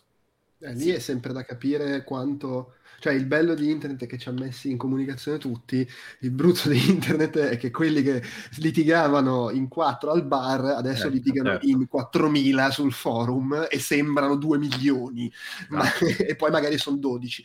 E, e, qui, e quello è uno dei problemi. Dopodiché io temo che però l'hype sia tra virgolette necessario, nel senso che io continuo a fare il parallelo col cinema, però il film che costa 500 milioni di dollari lo produci solo se lo puoi mandare in sala, perché solo in sala puoi incassare un miliardo di dollari, e un miliardo di dollari lo puoi incassare solo se c'è l'hype e, quel, e c'è il momento in cui tutti vogliono guardare quel film perché bisogna vederlo, è Ma imperdibile. Banalmente concentri è uguale con il marketing di, della pubblicità, no? Certo. Sì, ed è uguale con i videogiochi, se vuoi le gigaproduzioni, eh, per le, le gigaproduzioni devono vendere una barcata e la barcata la vendono solo se sono il gioco nel momento che tutti devono giocare. Dove si rompe la cosa è che un film la cosa peggiore che può succedere è che è brutto, però funziona. il videogioco se esce e non funziona è un po' La cosa problema. più brutta per capitare a un videogioco è Cyberpunk. Cioè, onestamente, eh. a livello di, di immagine, di, di, risultato, faccio fatica a ricordare degli esempi peggiori. Bello perché appena detto questa no, cosa eh. mi si sono bloccati Davide. Pure a me, anche a me, pure a me, pure a me. c'è stato un momento di, di, di, di eh, chiaramente i poteri. No, secondo me questo è Nintendo, però questo è Nintendo ancora. per prima, per prima. Sì, sì. E, no, è chiaro, Cyberpunk purtroppo in questo non è, non è un esempio, cioè, eh, lo dico da persona che se l'è goduto prima che successe il merdone, quindi sono stato fortunato, no? Uh, perché ero, ero, lì ignaro di quello che sarebbe successo con le versioni console, cioè un po' lo tenevo ma non temevo così tanto, mettiamola così, um, sono solo venuto felice. Eh, e poi, diciamo, è successo quello che è successo. È chiaro che quella roba è, è un po' fan, fa letteratura, fa letteratura e automaticamente le aziende vedono quello che succede a lui e dicono, ah, facciamo le cose razionali, ma perché a Napoli si dice avere il mariuolo in corpo, avere il ladro, sentire il ladro che c'è dentro di te che comunque ti fa scattare il senso di colpa pre- preventivo, no? Quindi eh, questo senso di colpa preventivo secondo me un po' scatta e per un annetto questa cosa. Poi tanto io sono sempre all'idea che ci sarà la redemption story di CD Projekt che ti regalerà 10 ninnoli, eh, ti farà le, le patch e ah ma che bravi che sono, chissà quando annunciano il prossimo gioco, che bello e, e poi si ricomincia da capo.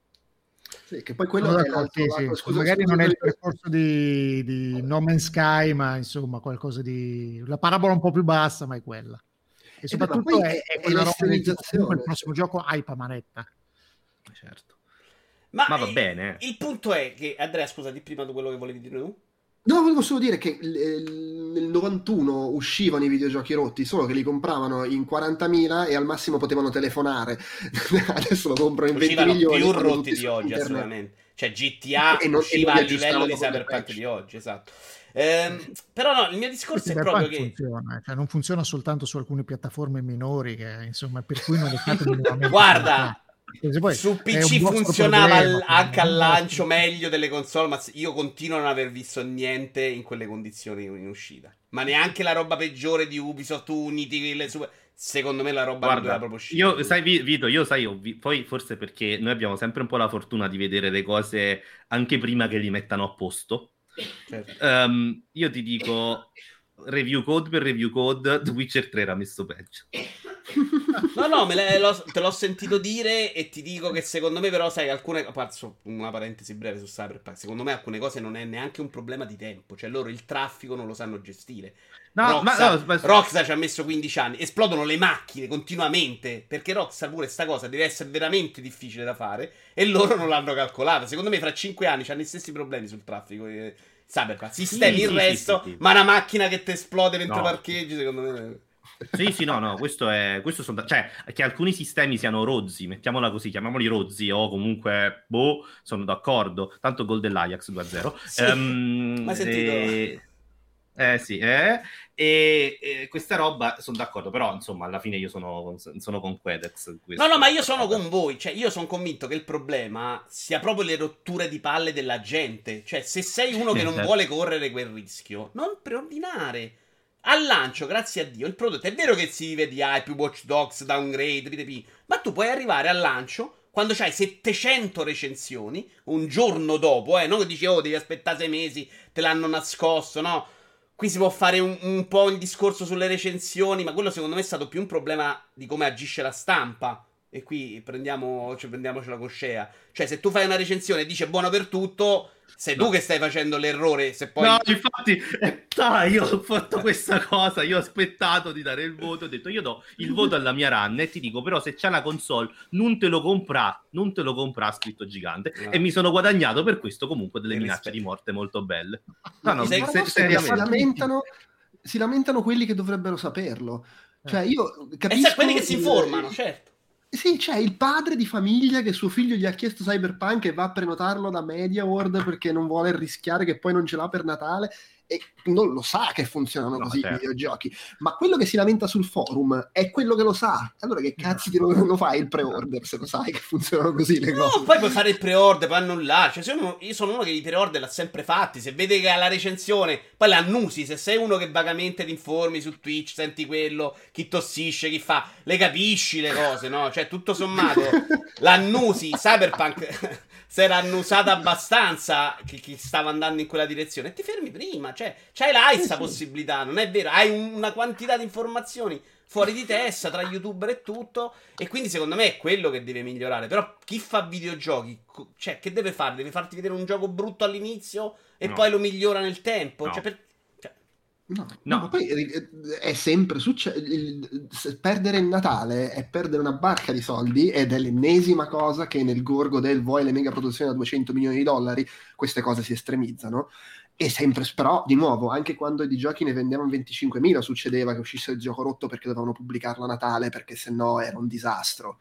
Eh, solo che adesso è tutto estremizzato sul cambiare comunicazione con i videogiocatori, a voi vengono in mente idee per evitare mm. questa cosa? Perché a me non sembra allora... neanche un problema di videogiochi, sembra un problema di esseri umani. E quindi sta roba. Intanto andiamo tutti su Epic Store, così non ci sono i forum. allora, intanto eliminare, dichiarare i forum illegali nel 2021, secondo me, è, sarebbe un grande atto di civiltà. Um, quindi far parlare, no, però al, al, detto gli scherzi è chiaro che è un problema di comunicazione di tutti, eh? io dico a, a, più livelli, perché evidentemente ci sono continui malintesi. Um, poi a me dispiace perché poi alla, alla fine ne fanno la, la, la, le spese gli sviluppatori quando poi poveracci magari a volte non è che possono dire ah ragazzi questo sistema non funzionerà durante l'evento perché mi sembra un po' che poi gli sparano. Um, no disp- poi nel caso specifico non dire neanche una settimana prima oh la versione PlayStation 4 aspetta aspetta, aspetta. Fa, eh, Occhio, e stavo arrivando a questo. Eh. il problema è lì che parlano gli investitori e quelli che stanno ai piani alti non parlano gli sviluppatori. Il problema è, nella, è com- è come spesso accade nella fascia dirigenziale delle aziende, che non capiscono un cazzo o non vogliono capire o semplicemente sono disonesti e a quel punto lì la, la, la risoluzione è sempre quella, cercare... Allora, mar- vendere qualcosa, il marketing ha delle regole, non vuol dire essere disonesti. Vuol dire trasformare um, una serie di, di, di, dati una serie di funzioni in qualcosa di appetibile non, non, implica necessariamente la disonestà in questa cosa o il nascondere delle cose oppure ehm, il problema sta lì. Il problema sta nel trovare il modo di essere più onesti possibile a vond- continuando a vendere il prodotto. Cioè è questo che secondo me ultimamente un po' si è mh, ogni tanto ci sono state cioè, stata, ci sono stati perso- sono state persone a cui è scorreggiato il cervello, evidentemente. Durante... Oh, poi magari un giorno scopriremo che chi ha fatto il marketing è stato onestissimo ed era il, il direttore sotto di lui che gli ha detto: No, tranquillo, sistemiamo tutto con la patch del day one. Certo. no, chiaro certo. che in questo caso è veramente andare tutto storto. I controlli di chi deve fare sulla console, cioè un sacco di cose. Però in generale queste polemiche sono uscite comunque. Ed escono semplicemente perché la gente deve rompere i coglioni quando puoi aspettare il lancio, vedi se ti piace e te lo compri. Cioè, lo puoi pure vedere oggi il gioco. Oggi non è solo la recensione. Oggi cioè, te lo oh. vai a vedere, ma quando mai? Poi se compri un gioco ed è rotto, cioè io, io, non voglio dire che è sbagliato lamentarti se la cosa che hai comprato è rotta. Io dico solo che però se sei uno che ne sai che segue, dovevi saperlo che non era il caso di comprarlo prima. Tutto qua. Eh, ma quello che si lamenta di solito è quello che l'ha comprato prima e perché il pre-order? Ma se ti sei comprato una collector, io sono uno di quelli che nella mia storia le ha anche comprate. Cioè, non è che vado a rompere le palle perché poi il gioco è brutto. Ho comprato la statuina. Cioè, cioè, è chiaro che è quello l'acquisto, non è il gioco, no? Se fai il pre-order perché se no perdi la statuina. E incluso c'è i sei mesi di attesa per la patch che te lo rende apprezzabile. Che metti in conto. Beh, per me poi il, il, il, c'è anche sempre il metodo, il modo in cui ti incazzi e chi ti lamenti, cioè nel senso, Vabbè. e qui ritorniamo al discorso del, del, rapporto, avere un rapporto sano con l'oggetto di intrattenimento è, ok, grazie, c'è il rimborso, tieni, va bene, posto. E ok, cioè, e, e, e, fai il post sulla tua bacheca dicendo eh sono rimasto parecchio deluso dall'affair Cyberpunk l'avrei gestita in la maniera la prossima volta magari ci esatto cioè una cosa è fare questo e un'altra cosa è minacciare di morte i sviluppatori e, e, mandare messaggi minatori ai recensori di mezzo mondo, no? Cioè, mi sembra che in mezzo ci sia un po' di, un po di, di cose che puoi evitare di fare o comunque che puoi fare. Credo anche eh... che secondo me internet deve un po' abituarsi a evitare questi contatti diretti. Cioè, questa follia di credere che è possibile un rapporto uno a uno con l'utenza, secondo me con gli anni la perderemo, perché non aggiusterai mai l'utenza, ma perderai questo grande sogno fantastico di dire ok, ascolto tutti e leggo tutti, perché è insensato.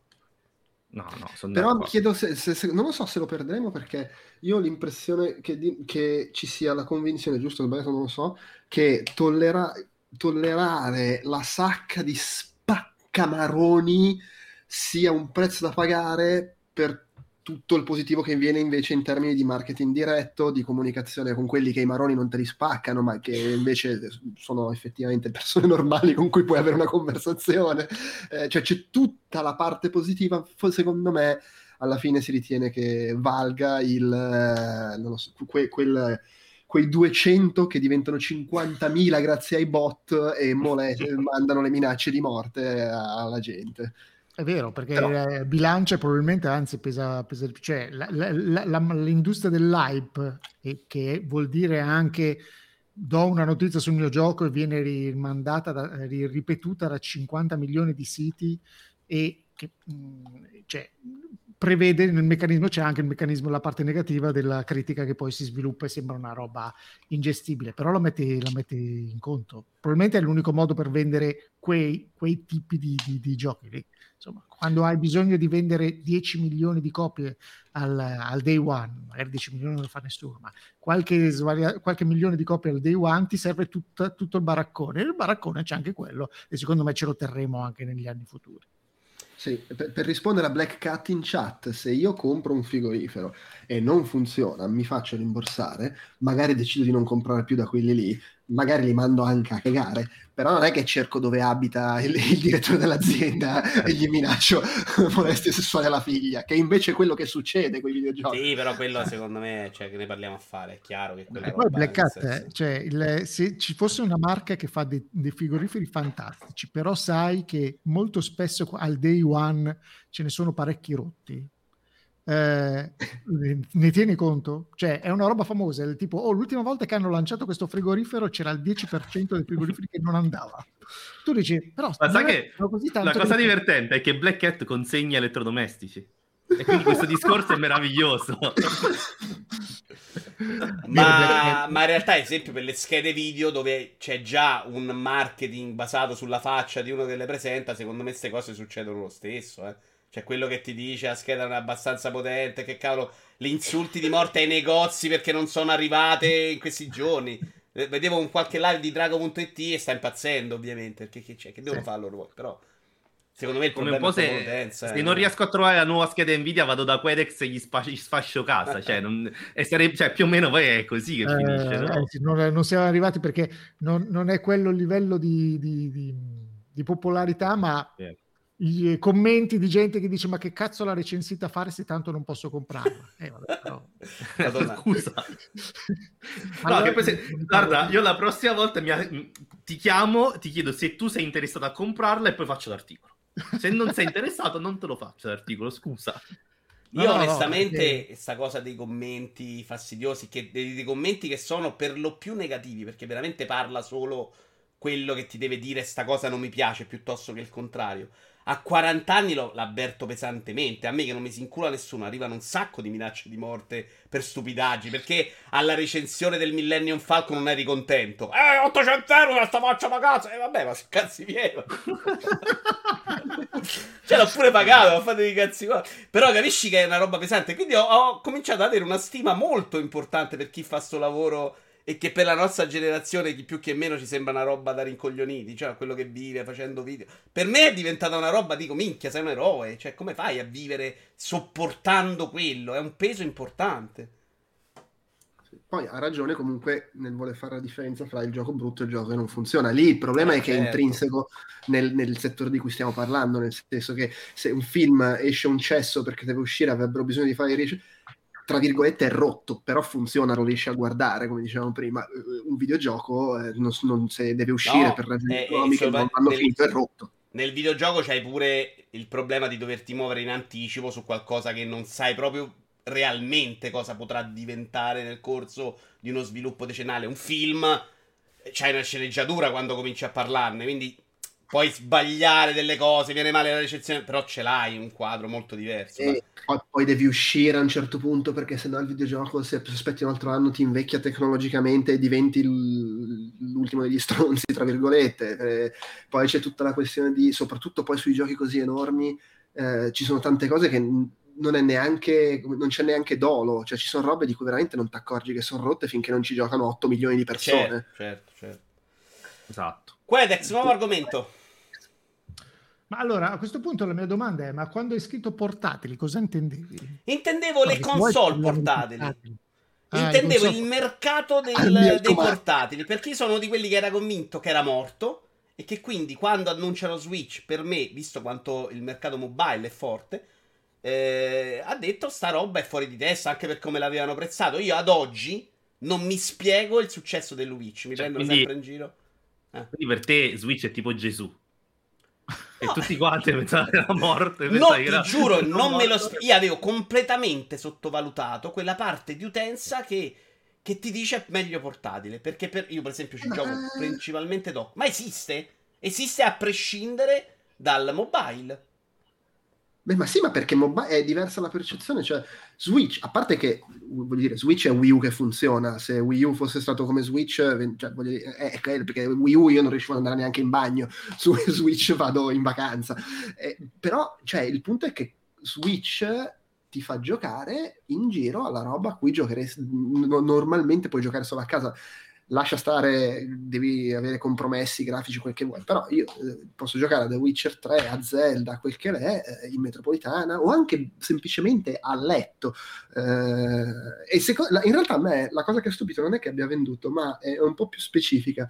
Quello che mi ha stupito, nel senso che col seno di poi è perfettamente logico, ma prima non ci avrei mai pensato, è quanto su Switch funzionano i giochi che tradizionalmente non penserei come portatili, cioè Breath of the Wild, The Witcher 3, la roba enorme, che in realtà è una figata avere su Switch perché ci gioco, ci vado avanti ogni volta infilandoci 5 minuti, invece che se ce l'hai su Xbox 360, Xbox One, Xbox X, devi dedicargli un'ora perché lo devi far partire e poi ti parte l'aggiornamento e ti hai acceso la tv e ma, ma c'è quello che vuole la, Vito vuole guardare la partita e, e invece Switch vai partitina vai avanti ma no ma non vi quello. sto dicendo perché Switch è figo a me piace un sacco Switch è che eh, proprio eh, però... mi sembrava impossibile che ci fosse quell'utenza che a quanto pare c'è che è noi, io, numericamente, nella mia mente era comunque una, un giocatore su con l'età che magari c'è un sacco, per esempio, una roba che avevo sottovalutato è quella del genitore che sta in casa, la moglie guarda coi figli, guarda la televisione e tu c'hai il portatile.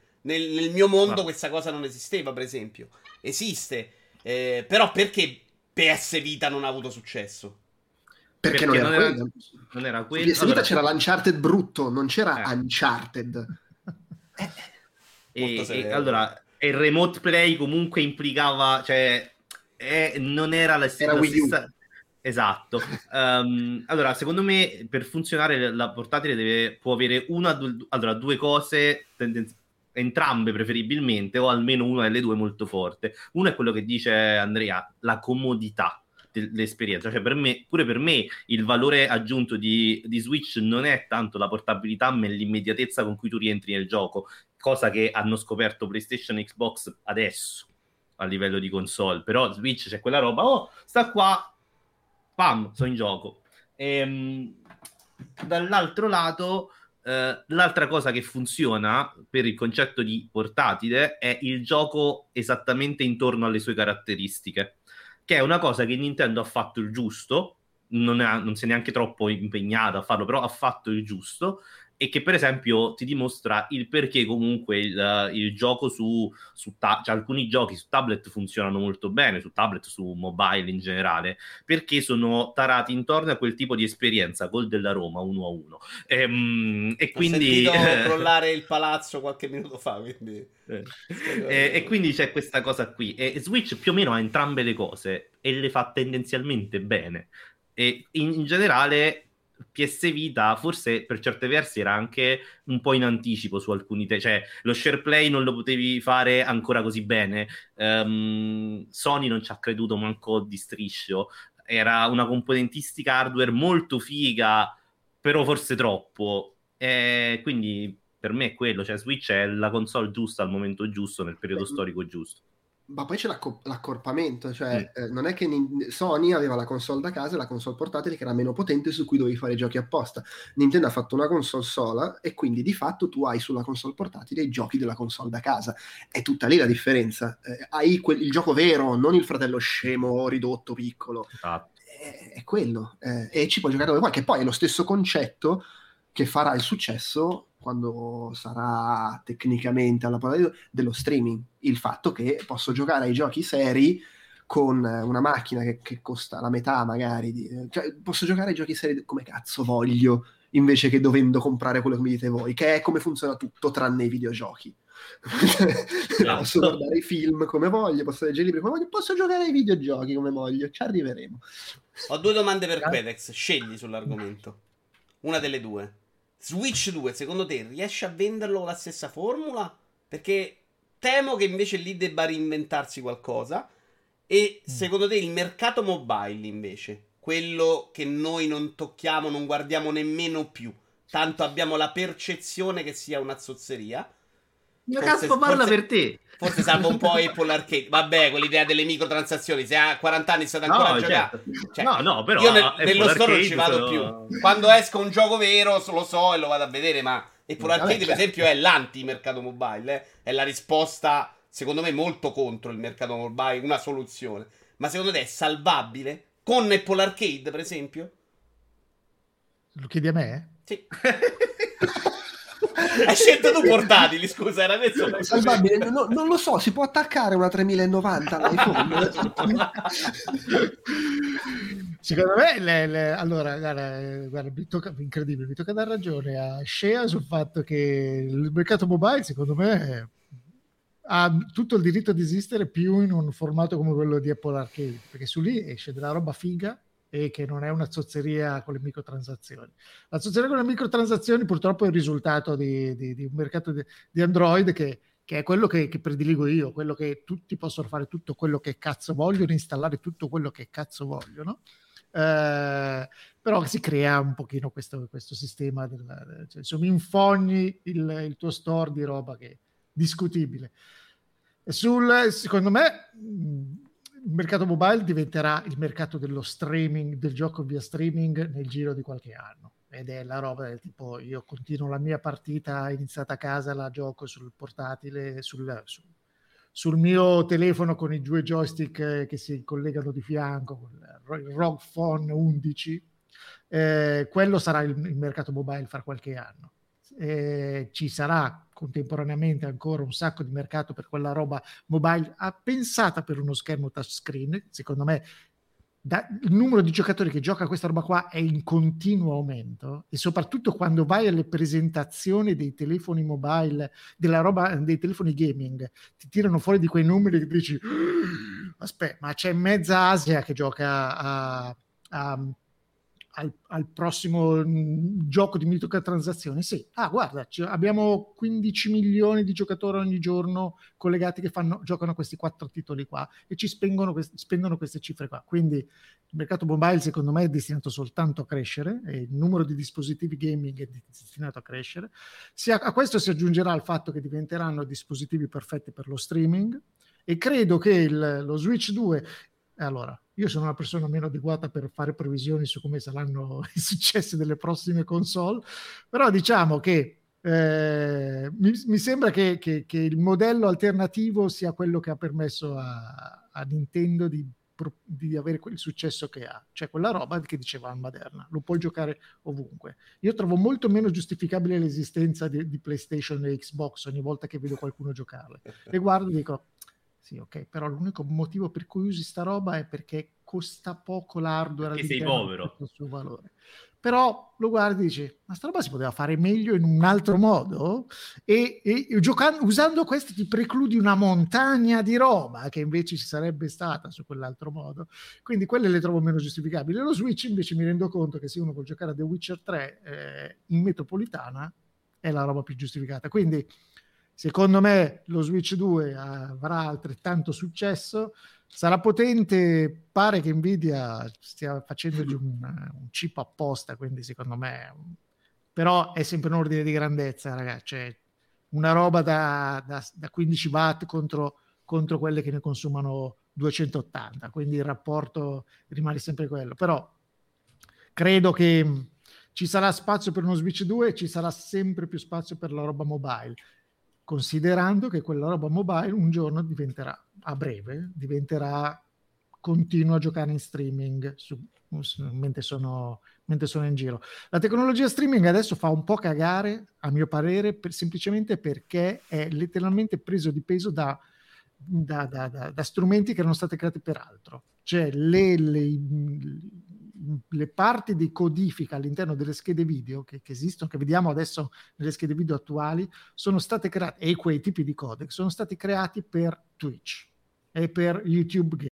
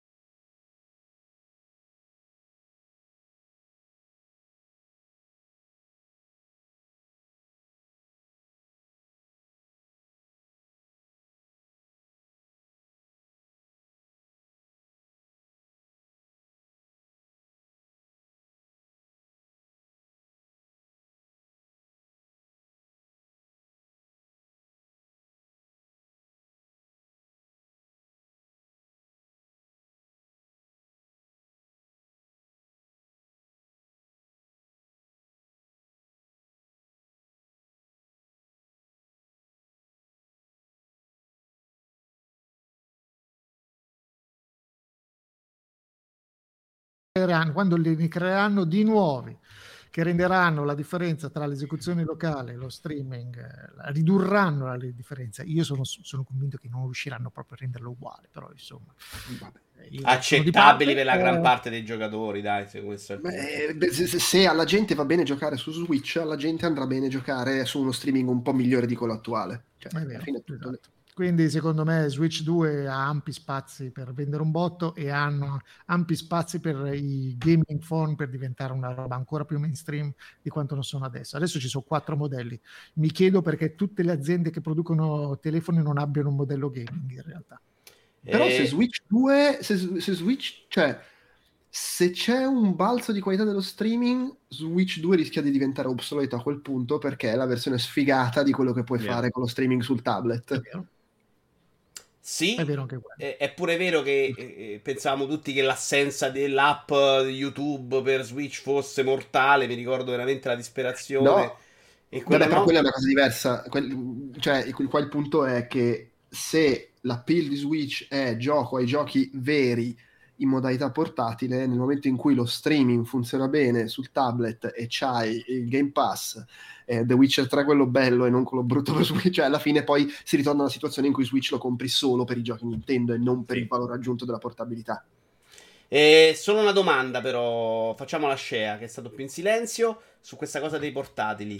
Eh, secondo te c'è spazio per un modello smartphone di Nintendo Switch? Cioè non faccio Switch 2 mm ma faccio lo Switch migliorato no, che continua a chiamarlo no. Switch.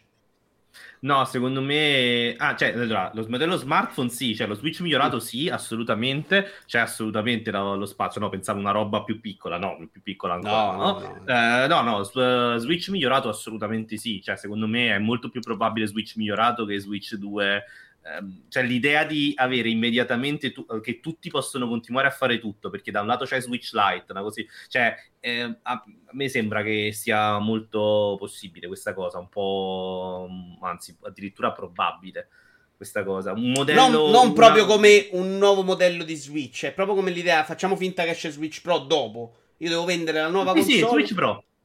No, no. Switch Pro sarà la, A parte Switch la... Pro, dico, devo vendere la prossima console Nintendo. Posso fare una roba tipo iPad in cui alcune cose vecchie sì, sì, sì, sì. Ci per vanno e alcune poi... le cose nuove più no e vado avanti. Dipende se si cagano sotto che finisca come con Wii U che la gente non capiva niente. Dico, come si chiama come quello prima? No, esatto, però se entri nell'ottica delle generazioni, no? Certo, Bravo, sì. esatto. Alla fine diventa una cosa che lo possono capire tutti e se una ti va male non devi buttare tutto quello che hai fatto, no? Cioè nel senso il, il discorso è quello. Se loro non vogliono correre dietro uh, i, le altre due e se comunque riescono a fare qualche accordo per lo streaming con qualcuno, Microsoft o chiunque altro, cioè se comunque se riescono a trovare un modo per avere anche il gaming, quello diciamo dei, di AAA grossi, belli, perché ce li ha in streaming, come ogni tanto comunque hanno provato con Control, hanno provato con un po' di roba, alla fine se io ti faccio la spec annuale, la spec ogni due anni dell'hardware, alla fine la venderò a qualcuno, non la venderò ad altri e intanto non butto via niente. Eh, però poi così sono retrocompatibili e non possono rivenderci Mario, come fanno?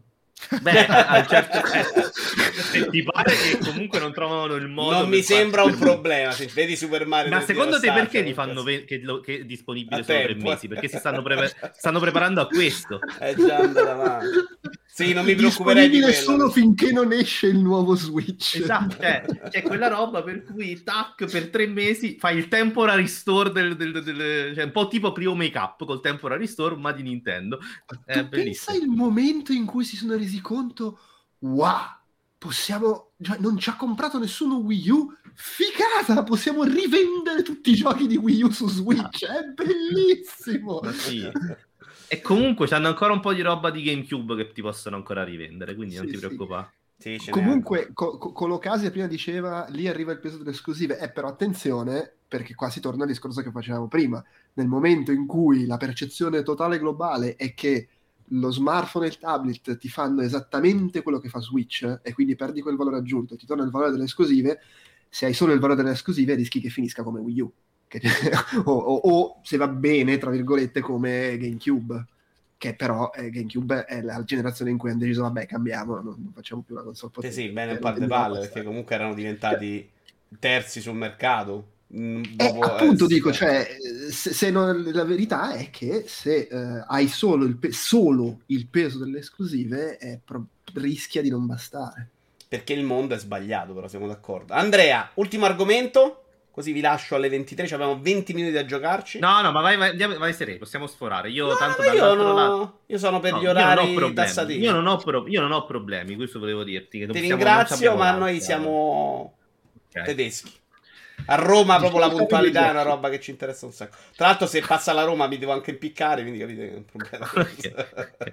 Quindi fra sei minuti possiamo fare il picco di audience. Eh, sì. O l'impicco di no, audience. Twitch non e, vuole. Souls like appare anche la scritta sei morto.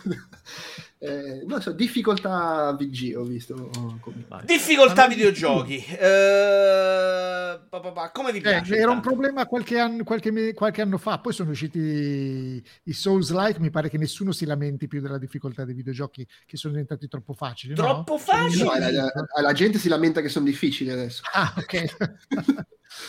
Io mi lamento che secondo me non accontenti tutti e per loro potrebbe essere un problema. O meglio, non mi lamento, non li gioco. Sto provando adesso Demon Soul e secondo me sono, lo dico con tutto il rispetto, sono proprio rincoglioniti quelli che li giocano.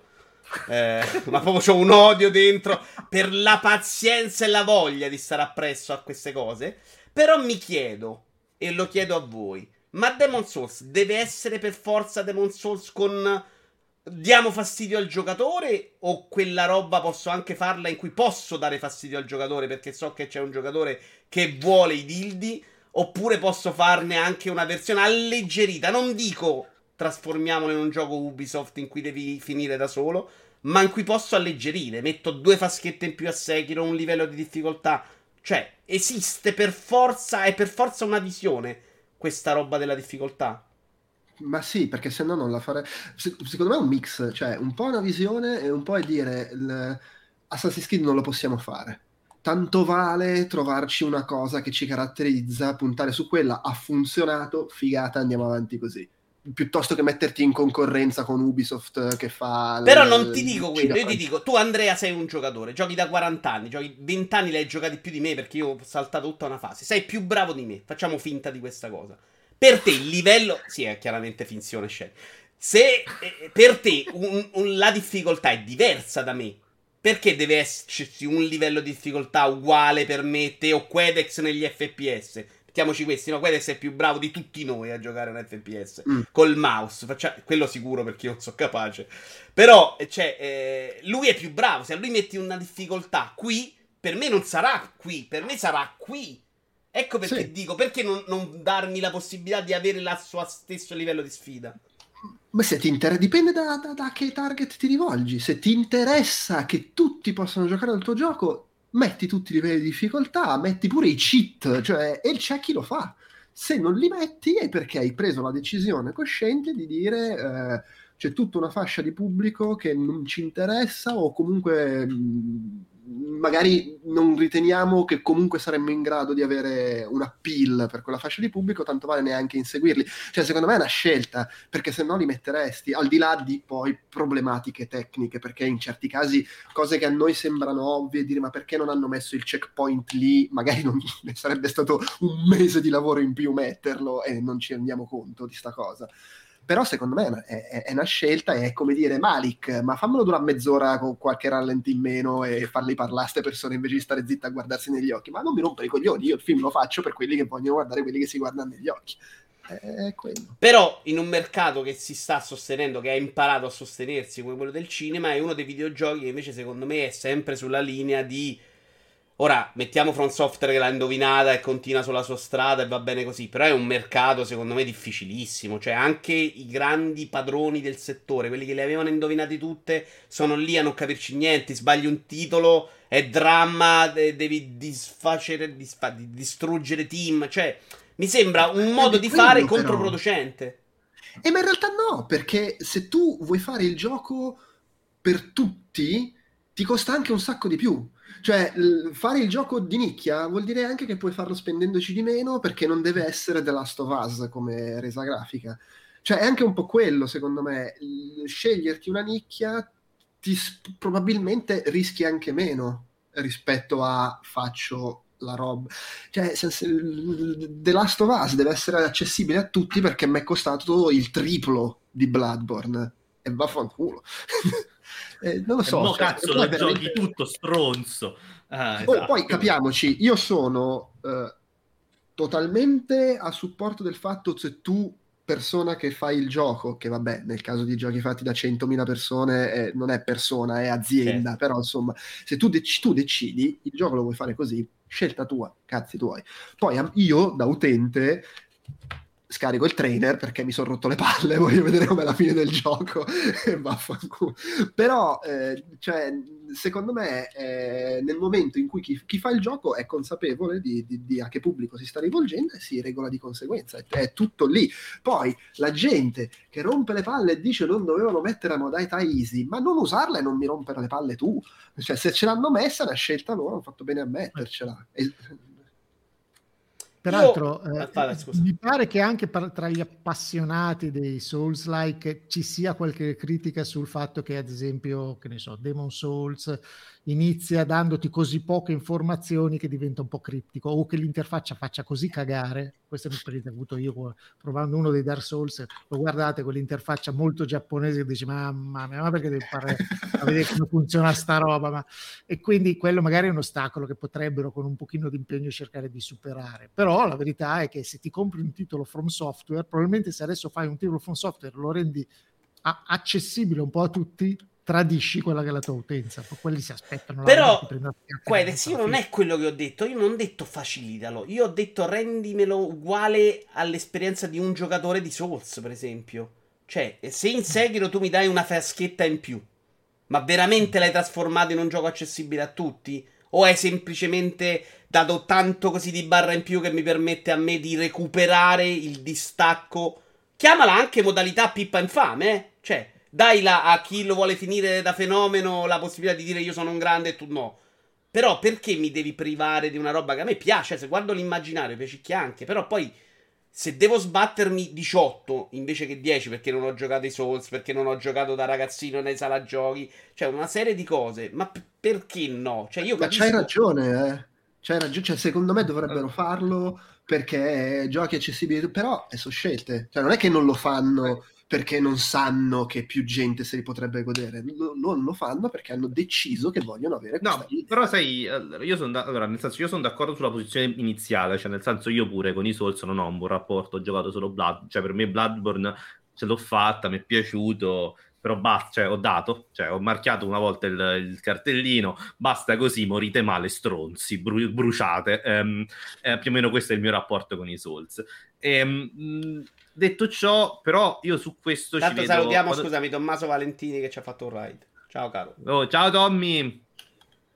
E eh, il discorso è, è anche il dis- cioè, è un po' quello che dicevi, è una visione, sì, è una visione, in questo sono con, um, con Andrea, nel senso al, il, il, percorso, se vogliamo, difficile, di sofferenza, di espiazione, tutto co- come lo vuoi chiamare, il percorso per arrivare alla, alla, um, alla bravura, è è proprio quello il senso del gioco per loro. Cioè, è evidente che quel percorso sia il senso del gioco. Se è per te più difficile, ehm, vorrà dire che tendenzialmente o non, o non, lo compri e quindi ciao, oppure la tua soddisfazione, se, cioè Miyazaki probabilmente ti direbbe non arrenderti perché alla fine la tua soddisfazione sarà più grande di chi è già bravo all'inizio perché è proprio io ci vedo proprio quello alla base dei giochi, cioè nel senso è, è quasi una sorta di eh, in questo è molto, cioè, molto, giapponese per quello, c'è cioè proprio una, una, filosofia alla base del miglioramento attraverso il fallimento, che è, è proprio una, la chiamiamo anche poetica, e possiamo chiamarla anche poetica, e, ed è così.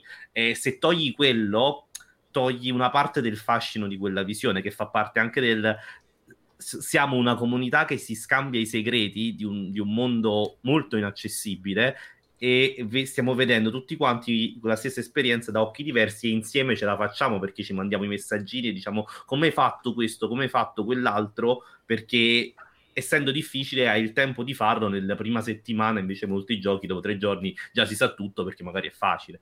Ehm, c'è proprio tutta questa mistica qui che automaticamente rende la loro scelta comprensibile. È vero, io la vedo, vedo i Souls, eh, soprattutto il modo in cui sono stati abbracciati da un sacco di giocatori, è come la cosa più simile alla curva di apprendimento che hai nel multiplayer competitivo.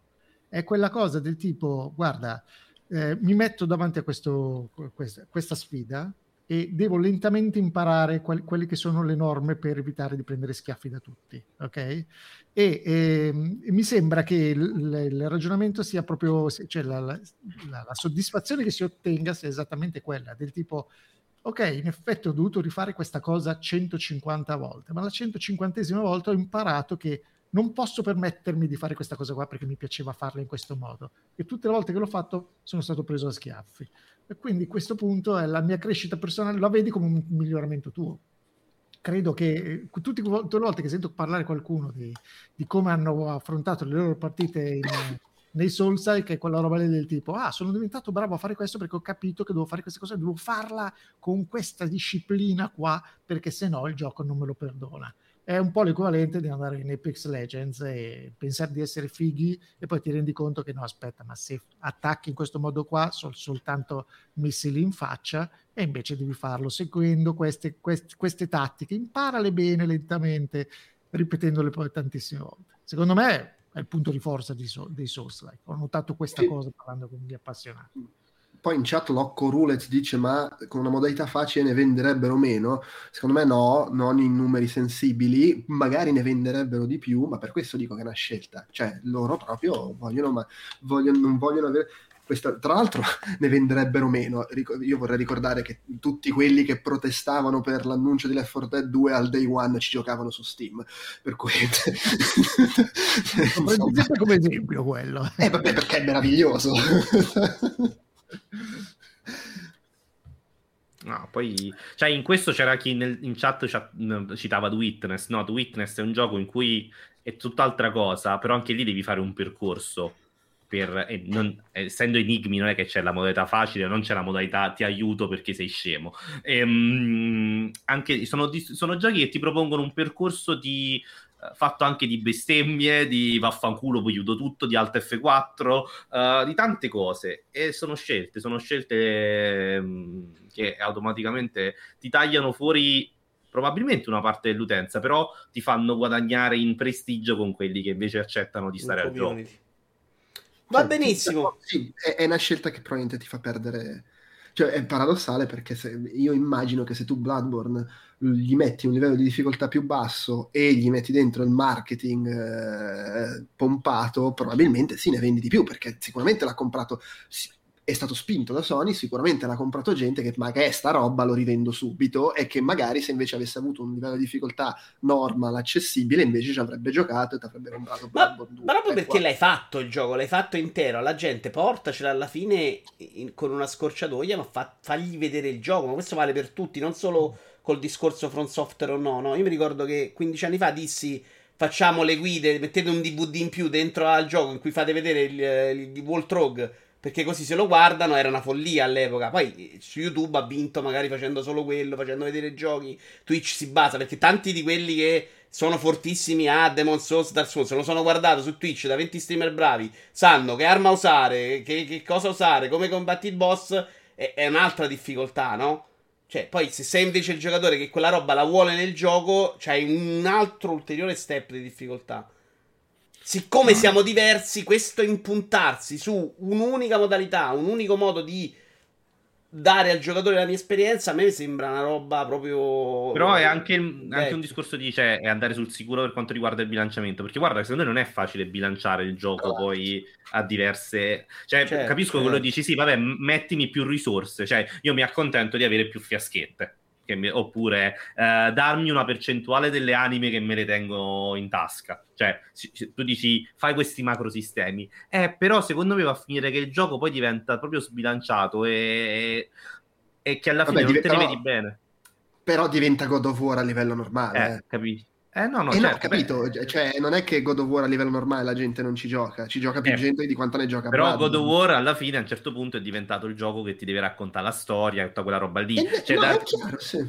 cioè Dark, Dark, Souls, tutta la parte narrativa fa parte sempre di questa retorica della, del mistero e della mistica, tutte queste cose qui. Cioè il problema è anche quello che vuoi fare. Però certo, se, Bloodborne potrebbe essere un fantastico God of War like con una storia Lovecraftiana piena di orrori, si potrebbe, però è un altro gioco, cioè a questo punto, caro Vito Juvara, fatti il tuo gioco con bambe e mignotte, cioè nel senso. Sì, eh, eh, ma si torna al discorso iniziale, cioè è una scelta appunto, perché secondo me eh, un Bloodborne che si lascia giocare come God of War e vai dritto avanti, comunque avrebbe successo perché, oh, che figa l'ambientazione, vedo le robe. Ma perché dentro c'è la modalità vera, che sarebbe chiamata modalità Bloodborne, certo, sì, sì che è quella super difficile con la comunità. E poi ce n'è una stronzo, ma proprio chiama, eh, l'hanno fatta. Mica ti insulta, cioè che poi arriva Miyazaki e ti chiama e ti dicendo sei un inferiore. Che è chiaro che stai giocando un'altra roba, però te la stai guardando. Però, oh, ma sai cosa? Secondo me lì si, si, entra anche in quella mentalità del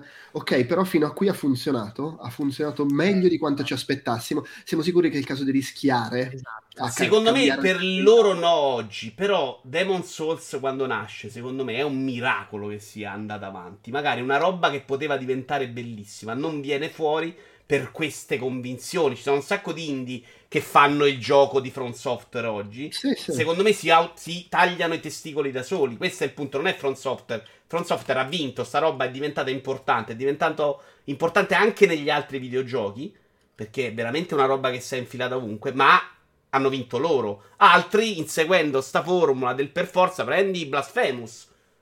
Sì, sì, per sì. citarne uno. Però perché è successa fa... questa cosa, però? Perché è successa questa cosa per toccare un tema d'attualità in questi giorni? Perché quello era il periodo in cui a Sony interessava spingere anche, spin, produrre e spingere come esclusive anche giochi che non necessariamente erano roba da 20 milioni di copie, ma erano roba che faceva catalogo, faceva prestigio, era il titolo particolare originale. Oggi E nonostante questo, nonostante fosse quel periodo, comunque Demon Souls in partenza Sony aveva detto col cazzo che lo distribuiamo in Occidente sta roba, ce l'ha portata Namco. È un miracolo che Demon Souls secondo me sia riuscito a diventare o- oggi, quello che è oggi. Con, con, con, quel, con la politica che è uscita fuori in questi giorni eh, essere quella attuale di Sony, probabilmente non succederebbe se per paradosso temporale spostassimo quel momento ad adesso. Perché Sony direbbe: no, vaffanculo, che ce ne frega di avere come esclusiva una roba che se va bene vende 3 milioni. È vero. Ci sta, io con questa però vi saluterei, visto che siamo arrivati alle 23, ringrazio tantissimo i presenti, Andrea Materna che trovate su outcast.it ed anche sul canale Twitch, che ricordiamolo. Mm? Eh sì, Outcast Video, credo, sì, non lo so. Era Outcast Live. Outcast Live dappertutto su... No, allora, è Outcast Live dappertutto, Twitch okay. è l'unico posto in cui ce l'avevano inculato e quindi è Outcast Video. Oh, ok. Sei sicuro o lo devo andare a cercare? No, no, sono sicuro, è Outcast oh. Video. Outcast Live è uno di quei cose, è preso ma non c'è dentro niente, maledetti. Ah, okay, okay, Qualche volta ci trovate Quedex, ma lo trovate anche da Walone.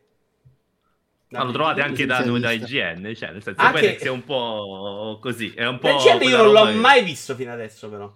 Eh, ma, video. Qui, ma come? Video? Ma no.